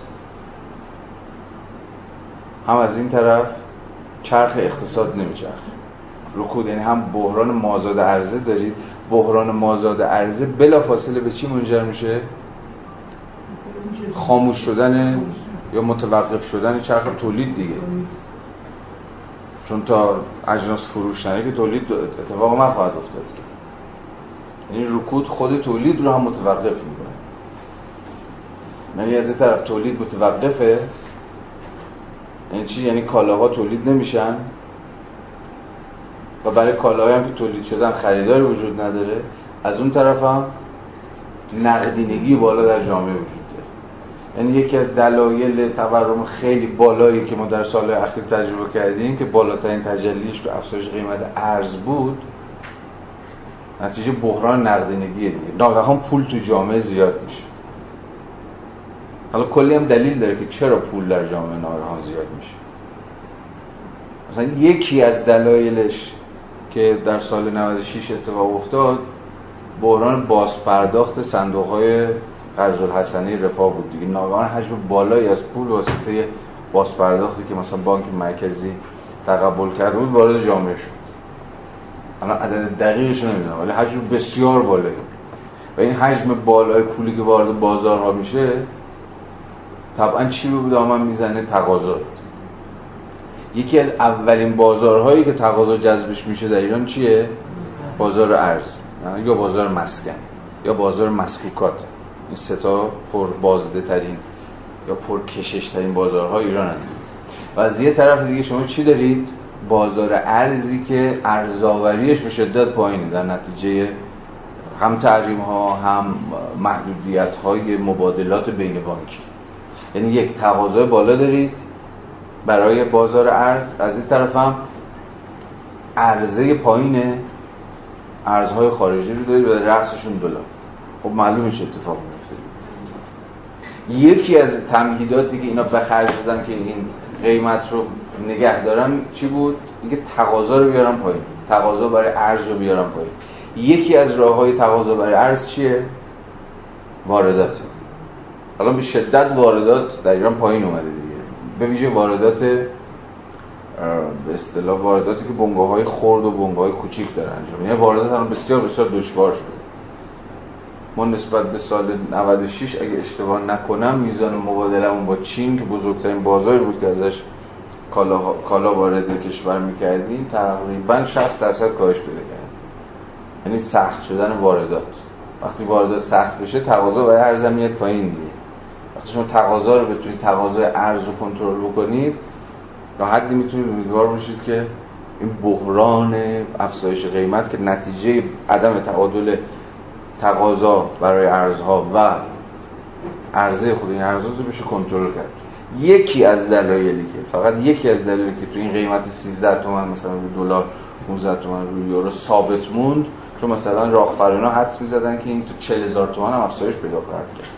یکی از این حالا کلکایی که اینو زدن همینجا بود ولی خب می‌تونید حدس بزنید که مثلا سال آینده که بودجه کشور با 300 هزار بشک نفت بسته شده برخلاف سال گذشته که با یک میلیون 800 هزار بشک نفت بسته شده یعنی عرضه بسیار بسیار ناچیزی وارد کشور خواهد شد. چه اتفاقی میفته دوباره. یعنی به حالی که از حدسا هست اینه که ما دوباره با یه جهش قیمتی ارزها در انتهای سال 98 و سال 99 مواجه خواهیم بود. چون به شدت با افت صادرات اون مواجه شدیم. این یعنی ارز کم وارد کشور میشه. تازه هزار یک مشکل بانکی هم برای وارد شدن خود ارز ما داریم. یعنی فروشش یه بحثه.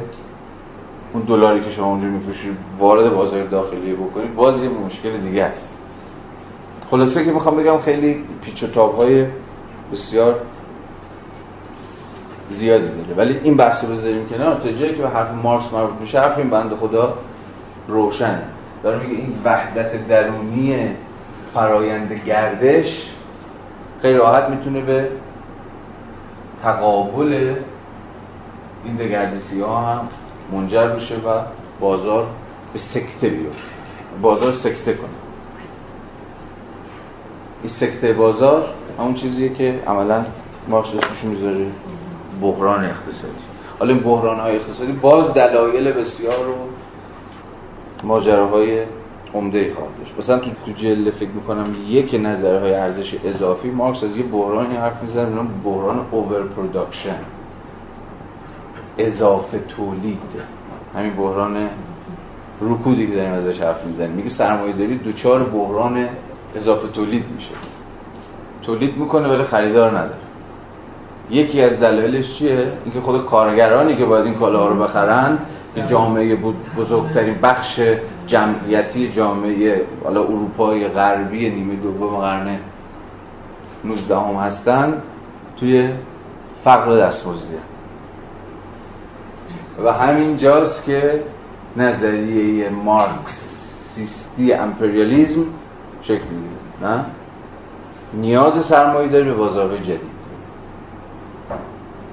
نتیجه چیه؟ overproduction این چیزی که امپریالیزم رو بال و پر میده توی همه نظریه مارکسیستی انگیزه درونی اقتصاد سرمایه‌داری برای کشف و گشایش بازارهای جدید. جالب این که این رو خود هگل در عناصر فلسفه حق دوستانی که با هم خوندیم اتفاقا به خاطر دارن. خود او هم پیش بینی کرده که در واقع توضیح دهنده اصلا منطق استعمار اینجور چیزاست. حالا بگذاریم ازش. تکفین این امکان محض یعنی امکان بروز بحران ها به یک واقعیت مستلزم تحقق یک رشته از شرایط است. همچنین رشته از شرایط است که از منظر گردش ساده کالا هنوز حتی مطرح هم نیست. یعنی داریم میگه هنوز ما توی شکل ساده هنوز مهیایی نیستیم نظری بحران رو توضیح بدیم.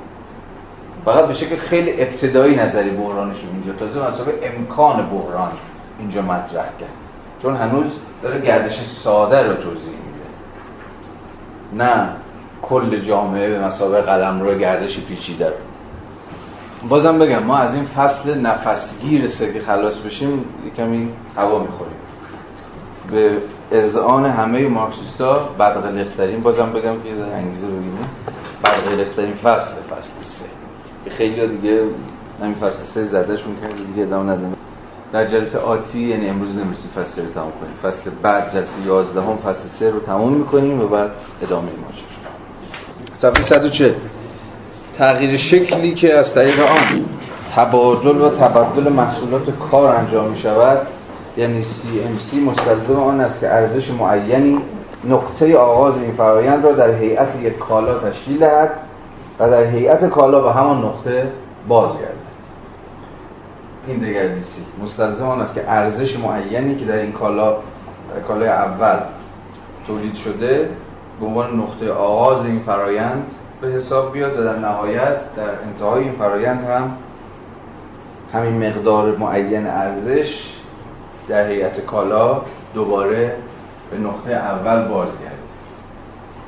اینجا یه سوال همینجا مطرح میشه. کل این فرایند CMC در واقع دگردیسی اشکال مقدار ثابتی ارزش بود نه؟ اینجا ارزشی تولید نشده. همون مقدار ارزشی که در کالای اول گنجیده شده با همان مقدار ارزش ولی این بار در شکل پولی مبادله میشه و خود این مقدار ثابت ارزش در شکل پولی دوباره در قالب شکل کالایی دوم به تعبیر ماکس به نقطه اول باز میگرده یعنی مقدار ثابت ارزش شکلهای فرمهای صورتهای متفاوتی به خودش گرفت. صورت کالایی صورت پولی و بار دیگر صورت کالایی. ولی مقدار ارزش ثابته. حالا اولین سوالی که شما می‌تونید از خودتون بپرسید اینه که ارزش کجایه ارزش افزوده کجای این داستان؟ چگونه ارزش اضافه ای تولید میشه؟ اگر کل جامعه صرفا مبادله ارزش های برابر با هم دیگه باشه کجا انباش صورت می‌گیره؟ کجا چیز جدیدی تولید میشه؟ ارزش اضافه کجای این فرایند تولید خواهد شد؟ حالا در صفحات بعد رفته رفته ما از فرایند ساده گردش کالاها باید عبور کنیم به منطق تولید ارزش اضافی. ولی فعلا در این فرم ساده گردش با حواستون باید باشه. بقول مارکس تبادل و تبدل مقدار ثابت ارزش در صورتهای متفاوت. سادش اینه ارزش ثابته فقط صورتهای متفاوت خودش. برای همینه که داری میگه. این فرایند دگردیسی CMC مستلزم آن است که ارزش معینی نقطه آغاز این فرایند را در هیئت یک کالا تشکیل دهد و در هیئت کالا به همان نقطه یعنی به همان مقدار ارزش بازگردد. بنابراین حرکت کالاها یک دور است. از سوی دیگر شکل این حرکت پول را از این دور کنار می‌گذارد. یا به تعبیری پول تعبیری که جیمسون یه زمانی به کار برده پول میانجی ناپدید شونده این دوره یا این فرایند گردشه میانجی واسطه است ولی عملا مساوی میانجی ناپدید شونده است. یعنی دوباره کالا دوباره به کالا تبدیل میشه. بازم باید حواستون باشه و به تاکید بگم و دیگه تکرار نکنم که کالایی با همان مقدار ارزش نتیجه این حرکت دور شدن مداوم پول از نقطه آغازش است و نه بازگشت پول به آن نقطه. تا زمانی که فروشنده به پول خود که شکل دگرگون شده کالایش است میچسبد این کالا هنوز در مرحله نخستین دگردیسی است. به بیان دیگر فقط نیمه نخست مسیر گردش خودش را طی کرده است. هنگامی که فرنده فروختن برای خریدن کامل شود پول بار دیگر از صاحب اولیش دور می شود وقتی چرخ کامل میشه پول محض خرید به کار میره دوباره از دست صاحب خودش این تعبیر دور میشه. پاراگراف بعد بیان یه پایین. پویه پول دینامیزم پول حرکت درونی پول تکرار دائمی و یک نواخت فرایند, فرایند یکسانی را نشان می‌دهد. کالا همیشه در دست فروشنده است. پول به وسیله خرید همیشه در دست خریدار است و با تحقق قیمت کالا به عنوان وسیله خرید عمل می کند بازم حواستون باشه که چنان که بخش قبلی کلاس هم گفتیم خریدار بودن و فروشنده بودن نقش های متغیری است که هر یک از ما ایفا می‌کنیم. یعنی نقش های ثابت نیست. من به همون اندازه که خریدارم فروشنده هم هستم. یا به همون اندازه که فروشنده هم خریدارم هستم. هنگامی که پول قیمت کالا را تحقق میبخشد کالا را از فروشنده به خریدار منتقل می کند و در همان حال خود از دست خریدار دور می شود و به دست فروشنده می رسد تا بار دیگر همین فرایند را با کالای دیگری از سر بگیرد. یعنی به زبان بی زبانی مارکس میگه این فقط این چرخه مدام داره گسترش پیدا می‌کنه. و در جهان کالاها ما با پیچیدگی فرایند گردش سرکار داریم. همون اندازه که خرید یک کالا. اینجا ام فرایند عملا فروش کالا فروخته میشه. اینجا صاحب کالا چه به دست میاره؟ پول. و خود پولی که به دست آورده دوباره تبدیل به کالا میشه. یه بار دیگه اینو ببینید این خیلی مهمه. خط سه پاراگراف. دو هنگامی که پول قیمت کالا رو تحقق باشد کالا را از فروشنده به خریدار منتقل می کند و در همان حال خود از دست خریدار دور می شود و دست فروشنده می رسد تا بار دیگر همین فرایند را با کالای دیگری از سر بگیرد. سرچشمه گرفتن شکل یک جانبه حرکت پول از شکل دو جانبه حرکت کالا از نظرها پنهان است. یه بار دیگه سرچشمه گرفتن شکل یک جانبه حرکت پول.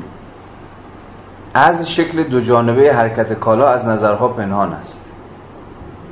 خود ماهیت گردش کالاها صورت ظاهری از روندی متضاد را ایجاد می کند نخستین دگردیسی کالا آشکارا نه حرکت نه تنها حرکت پول بلکه حرکت خود کالا نیز است. متوجه چی می‌خواد بگه؟ یه بار دیگه. نخستین دگردیسی کالا آشکارا نه تنها حرکت پول بلکه حرکت خود کالا نیز هست. اما دومین دگردیسی فقط حرکت پول به نظر می‌رسد. الان روشن میشه. کالا در نیمه نخست مسیر گردش خیش جای خود را به پول می‌دهد.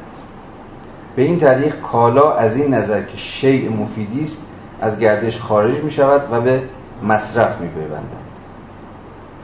صورت ارزشی یا صورتک پولیش جای آن را می‌گیره. توی سی ام داره میگه تو سی ام یه اتفاقی داره میفته دیگه.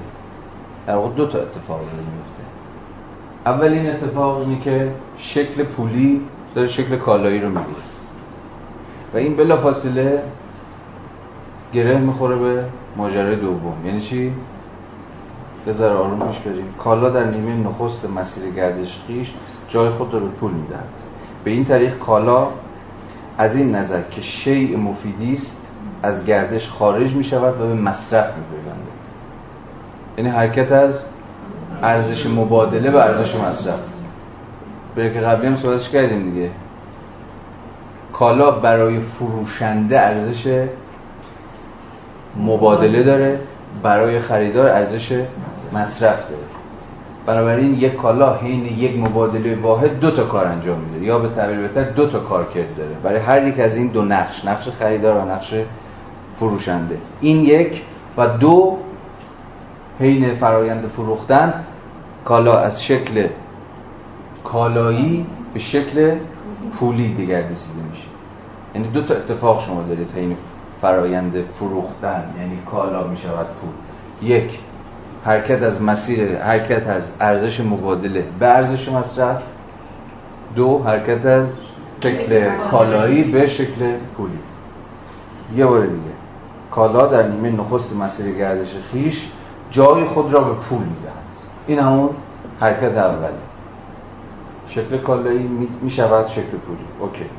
به این طریق حالا این دومی کالا از این نظر که شیء مفیدی است از گردش خارج می شود و, و اینجوری شاید بهتر بود. و در دست خریدار به مصرف می در دست خریداری که کالا رو از حیث ارزش مصرفی بودن خریداری کرده بود به مصرف می صورت ارزشی یا صورتک پولیش جای آن را می گیرد پس دو تا حرکت ما داریم. حین فرایند فروختن. که گفتیم. حالا سپس کالا نیمه دوم مسیر گردش خود را میپیماید. حالا می‌خواد امسی رو بگیم. اما دیگر نه در صورت طبیعی بلکه در بلکه در پوسته طلاییش است. یعنی چی؟ در پوسته طلاییش آره دیگه شکل پولی پوسته طلایی اینجا استعاره برای شکل پولی. تو امسی دیگه با خود کالا در کالبد مادیش سر کار نداریم یا در شکل طبیعی سر کار نداریم. با در کالا در قالب پوسته طلاییش یا در قالب صورت پولیش سر به این طریق تداوم حرکت یک سره به حرکت پول وابسته می شود یعنی پول که تو نیمه دوم باید حرکت کنه. پول تبدیل بشه به کالا. پول تبدیل بشه به چی؟ به قدرت خرید. به این طریق تداوم حرکت یک سره به حرکت پول وابسته می شود و همین حرکت که برای کالا دو فرایند متقابل را در بر می‌گیرد هنگامی که به عنوان حرکت پول بررسی شود همیشه فقط یک فرایند یکسان است. یعنی تغییر جای پیوسته کالاهایی که هر بار با هم تفاوت دارند. بنابراین به نظر می رسد که نتیجه گردش کالاها یعنی جایگزینی یک کالا با کالای دیگر از تغییر شکل خود کالاها به دست نمی بلکه حاصل عملکرد پول به عنوان وسیله گردش است. پول به عنوان وسیله گردش کالاها را که در خود و برای خود فاقد قدرت حرکتند به گردش در میآورد و آنها را از دست کسانی که برایشان ارزش مصرفی نیست دست کسانی میرساند که برایشان ارزش مصرفی هست. و این فرایند همیشه در جهت مخالف با سیر حرکت خود کالاها پیش می‌رود پول پیوسته کالاها را از گردون گردش بیرون رانده و خود جای آنها را می‌گیرد. به این طریق هرچی بیشتر از آغازگاه خود فاصله می‌گیرد. از این رو حرکت پول صرفا تجلی گردش کالاهاست. اما برعکس چنین به نظر می‌رسد که گردش کالاها محصول حرکت پول است. از سوی دیگر پول فقط از آن رو که ارزش استقلال یافته کالاهاست. پول ارزش استقلال یافته کالاهاست. در حکم وسیله گردش عمل می‌کنه. چرا پول می‌تونه وسیله گردش باشه؟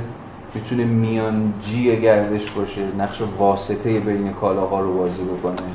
چون در حکم به خودش ارزش استقلال یافته کالاهاست. یا به تعبیر دیگه در حکم بازنمایی صورت ارزشی کالاهاست از این رو حرکت آن به عنوان وسیله گردش در واقع صرفا حرکتی است که کالاها ضمن تغییر شکل خود انجام میدن از این رو حرکت آن حرکت پول به عنوان وسیله گردش در واقع صرفا حرکتی است که کالاها ضمن تغییر شکل خود انجام میدن پس این تغییر شکل این دگردیسی یعنی همین ماجرای CMC باید به نفع آشکاری در پویه پول نیز باستاب یابد. به این ترتیب مثلا پارچه کتانی نخست شکل کالایی خود را به شکل پولیش تغییر می‌دهد.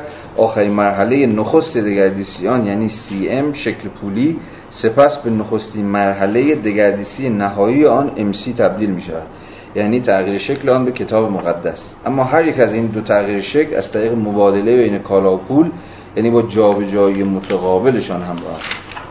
سکه های پول به عنوان شکل واگذار شده کالا به دست فروشنده می رسد و همان سکه ها به عنوان شکل واگذار پذیر مطلق کالا از دست او خارج می شود این جملات باز چیزی بیشتری نبود مگر همون بیان همون حرفی که قبلا زده بودم و یه زبان دیگه. سکه های پول دو بار جابجا می شود نخستین دگردیسی پارچه کتانی این سکه ها را به جیب بافنده سرازیر می کند و دومین دگردیسی آنها را از جیب وی بیرون می کشد این دو تغییر شکل معکوس کالای یکسان در دو بار جابجایی مسکوکاتی واحد اما در جهتهای مخالف باستاب اما اگر تنها یک مرحله از دگردیسی کالا رخ دهد اگر فقط فروش یا فقط خرید انجام شود انگاه مقدار پولی مشخص فقط یک بار جابجا می شود دومین جابجاییان همیشه بیانگر دومین دگردیسی کالا یعنی بازگردانی آن از پول است. در جابجایی مکرر سکه های واحد نه تنها مجموعی از دگردیسی های کالا بلکه همچنین در همتنیدگی متقابل دگردیسی های بیشمار در سراسر دنیای کالاها باستاب می‌یابد. به هر حال روشن است که تمامی نکات فقط برای گردش ساده کالا یعنی شکلی در اینجا بررسی می‌کنیم ساده است. هیچ چیز اضافه بر آنچه که تا الان گفته بود در این فرازی که الان خوندیم نگفت. باز تکرار مکررات بود چنانکه که گفتم به یه زبان اونجایی که میگه که آخر پاراگراف اول از این رو حرکت پول صرفا تجلی گردش کالا هاست اما برعکس چنین به نظر می‌رسد که فلان. فرق این چیه؟ مثل اینکه بگیم مثلا اول تخم مرغ بود یا مثلا مرغ بود؟ کجا رو داریم میگه دقیقا عدد بده. همون پاراگراف اول خط آخر از این رو حرکت پول از این حرکت پول صرفا تجلیه گردش کالاهاست ولی به نظر می‌رسد که گردش کالاها محصول حرکت پول است. یعنی چه اهمیتی داره این که اصلا بخوایم تفکیک کنیم؟ این هم سوالیه. به نظرتون اهمیتی داره که بگیم که حرکت پول تجلی گردش کالاهاست یا گردش کالاها محصول حرکت پول؟ نگاه کنید.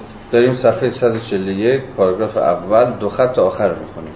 داره میگه که حرکت پول صرفا تجلی گردش کالا هاست چون نه آنچنان که می‌گویند گردش کالاها محصول حرکت پول. چرا این مهمه؟ به این دلیل ساده که اصلا وجود خود پول میگه چیزی چون پول در مقام به قول خودش مقیاس ارزش شکل می‌گیره و وجود داره نتیجه اینه که خود کالاها با هم مبادله پذیرن. خود کالاها رو می‌توان با هم مبادله کرد بر حسب مقدار ارزششون. چون کالاها رو می‌توان بر حسب ارزششون با هم مبادله کرد یعنی با هم هم ارز قرار داده که اصلا چیزی چون پول می‌تونه سر پیدا بشه و نقش میانجی رو بازی بکنه. یعنی چی؟ یعنی عوض چیزی چون مبادله پایا پای یک کالا و یک کالای دیگه پای میانجی یا واسطه ای مثل پول در مقام همه ارز آن بیاد وسط. حرفش در نهایت خیلی ساده است. داره میگه چون کالاها با هم مبادله پذیرند پولی می‌تونه وجود داشته باشه که بین در واقع این گردش کالاها رو میانجیگری کنه وساطت کنه. نه برعکس چون پول وجود داره کالاها رو بشه با هم مبادله کرد. چون کالاها رو با هم میشه مبادله کرده که پول می‌تونه نقش میانجی گردش رو بازی کنه. چیزی جزی نمیگه. حرکت پول صرفا تجلی گردش کالاهاست. یعنی چون گردش کالاها وجود داره گردش کالاها یعنی مبادله پذیری کالاها با هم دیگه. نه هیچ چیزی دیگه. که پول هم وجود داره پول هم حرکت می‌کنه پول هم نقش میانجی رو بازی می‌کنه. برعکسش صحیح نیست. این موکول به اونه. 144 پاراگراف دو. با فرض ثابت ماندن حجم کالاها مقدار پول در گردش بنا به نوسانهای قیمت کالاها صعود و نزول می کند فرضش رو بگیریم با فرض ثابت ماندن حجم کالا. یعنی کالای جدیدی تولید نشده. کالا حجم کالا یا مقدار کالا ثابته. مقدار پول در گردش بنا به نوسانهای قیمت کالاها صعود و نزول می کند علت صعود و نزول آن این است که مجموع قیمت کالاها در نتیجه تغییر قیمتشان افزایش یا کاهش می‌یابد. در این خصوص به هیچ وجه لازم نیست که قیمت تمامی کالاها همزمان صعود یا نزول پیدا کند.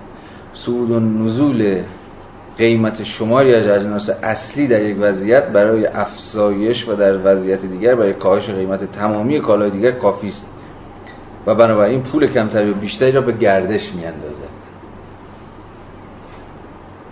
خب ما با این داستان که خیلی خوب آشناییم دیگه نه؟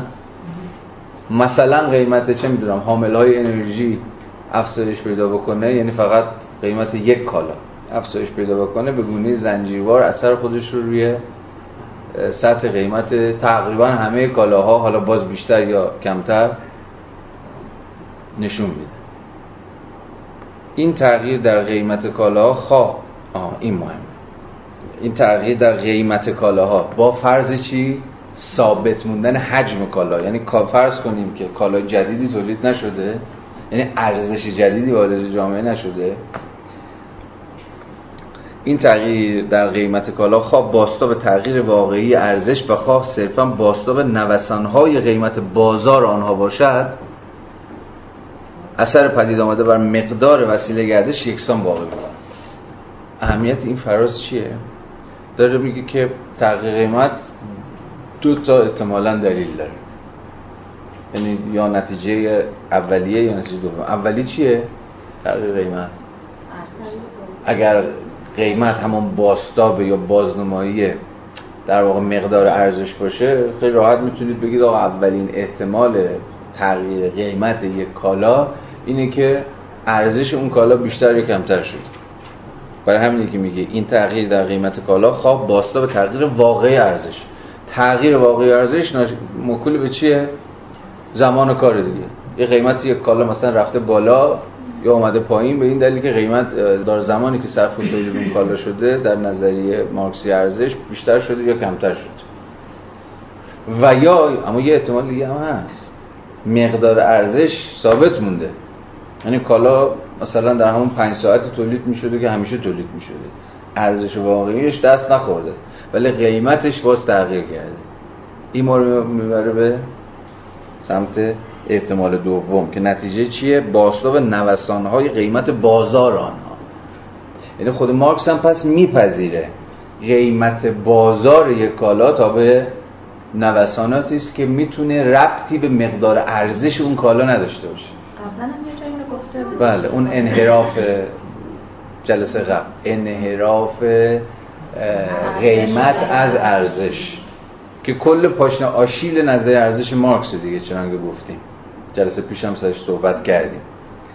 که اگر ارزش خودشو در قیمت نمی‌تونه نشون بده پس اصلا ارزش نظر ارزش چه به کار میاد؟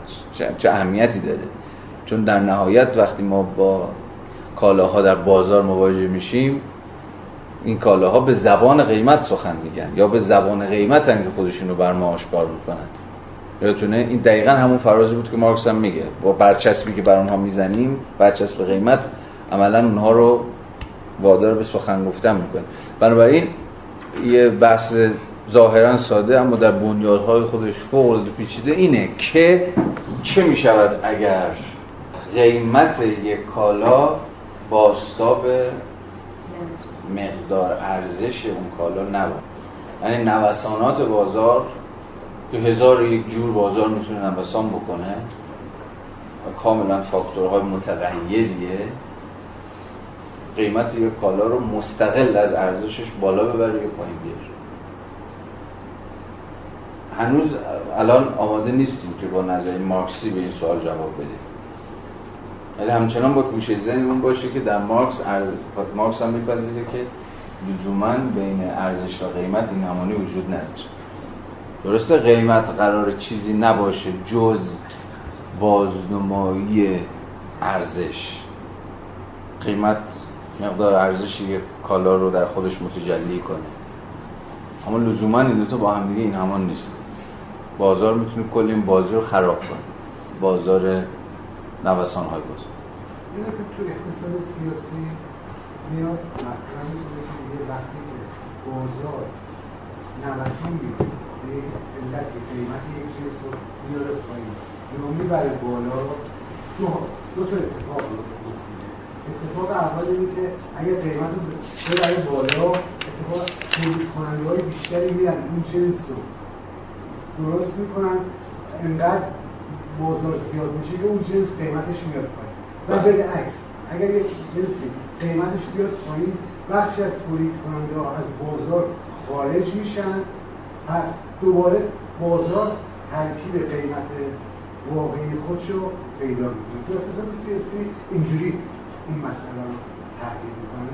یعنی در هر حال میگن نوسانات بازار بازار خودشو حالا این مبتنی بر همون نظریه تعادل عمومی دیگه. بله. نظر اقتصاد کلاسیک بله. از کل این داستان هم با همون ماجرایی که شما گفتید شکل ساده شو عرض و تقاضا توضیح میده. و فرض تعادل عمومی. اما می‌دونیم که فرض تعادل عمومی مدت هاست که رفت رو هوا. یعنی عموما این اتفاق هیچ وقت نمیفته یعنی هیچ وقت بین خب. در واقع میشه بازار کامل دیگه. بازار کامل یعنی بازار بله. بله. دقیقا. ادامش فرض می‌کنیم تعدادی از موارد فروش یا دگردیسی ناقص دگردیسی ناقص این یعنی چی؟ آخر آخر فصل طرف زدیم آره. تقابل درونی این دو, این دو مرحله. گفتیم درسته که مارکس بگیم فرای در شکل ساده گردش یک وحدت درونی داره. CMC یه پروسه واحده اما لزوما می‌تونه در نتیجه متغیرهای بیرونی اتفاق نیفته. این وحدت متلاشی بشه یا این وحدت درش سکته و وقفه بیفته. این میشه دگردیسی ناقص. یعنی مثلا فقط فرند فروش اتفاق بیفته فرند خرید اتفاق نیفته. اسمش گذاشته بحران دیگه. فرض می‌کنیم تعدادی از موارد فروش یا دگردیسی ناقص بی ارتباط با هم و همزمان در مکانهای مختلف انجام شد. مثلا یک کوارتر گندم 20 یا پارچه کتانی یک نسخه کتاب مقدس و چهار گالون کنیاک به فروش رفته باشد. اگر قیمت هر قلم کالا دو پوند استرلینگ و مجموع قیمت هایی که باید تحقق یابد 8 پوند استرلینگ باشد نتیجه می شود که این 8 پوند استرلینگ پول باید وارد قلمرو گردش شود. از سوی دیگر اگر بین همین اقلام در زنجیری از دگردیسی ها به قرار زیر رابطه برقرار شود یعنی یک کوارتر گندم دو پوند استرلینگ 20 یارد پارچه کتانی دو پوند استرلینگ یک نسخه کتاب و نیز چهار گالون کنیاک دو پوند استرلینگ زنجیره که از قبل آن را به خوبی می‌شناسیم آنگاه دو پوند استرلینگ باعث می شود تا به ترتیب کالاهای متفاوتی به گردش بیفتند. و با تحقق بخشیدن پی در پی به قیمتهایشان و بنابراین به مجموع آنها که 8 پوند استرلینگ است سرانجام خود به دست عرقکش برسد. متوجه شده دیگه؟ این فرآیندی که داره میگه؟ برای یعنی CMC ادامه داره دیگه. چهار بار اینو تکرار کرد دیگه. گندم دو پوند دو پوند فروش میره بعد چیه؟ هم که مثالش دیگه. اول گندم دو پوند استرلینگ فروش میره بعد پارچه کتانیه باز دو پوند استرلینگ کتاب مقدس دو پوند استرلینگ و در نهایت چهار کنیاک که بازم به دو پوند استرلینگ تبدیل خواهد زنجیره برای میگه میگه زنجیره ای که از قبل آن رو می‌شناسید یعنی شکل اندکی پیچیده تر از شکل ساده گردش. یعنی حلقه های زنجیره زنجیره گردش داره افزایش پیدا می‌کنه. این دو پوند استرلینگ چهار بار رد و بدل شده و چهار عمل گردش رو انجام داده است. اما این تغییر مکان مکرر سکه های واحد بیانگر تغییر شکل دوگانه کالاها یعنی حرکت کالاها از طریق دو مرحله متقابل گردش و در هم تنیده شدن دگردیسی های کالاهای متفاوت است. این مراحل متضاد و مکمل که فرایند گردش را تشکیل می‌دهند نه همزمان بلکه در پی هم رخ می‌دهند. از این رو زمان برای خاتمه زنجیره ضروری است. به کلام دیگر شتاب پوی پول یعنی سرعت به جریان افتادن پول در فرایند گردش کالاها بر اساس تعداد جابجایی انجام شده سکه های معین در زمانی معین اندازه گیری میشن. که فرمولش این پایین می‌بینید. خیلی ما تو به همون برکه اول جلسه آتی فصل سه رو میبندیم و وارد فصل بسیار جذاب بسیار بسیار جذاب بخش دوم کتاب تبدیل پول به سرمایه میشه.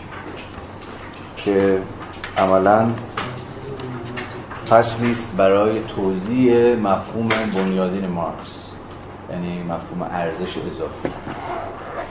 ارزش چگونه در فرایند تولید تولید میشه و بعد در فرآیند گردش بازنمایی میشه. این رو هم حتما بخونید. خب. مرسی. خسته نباشید. تا هفته.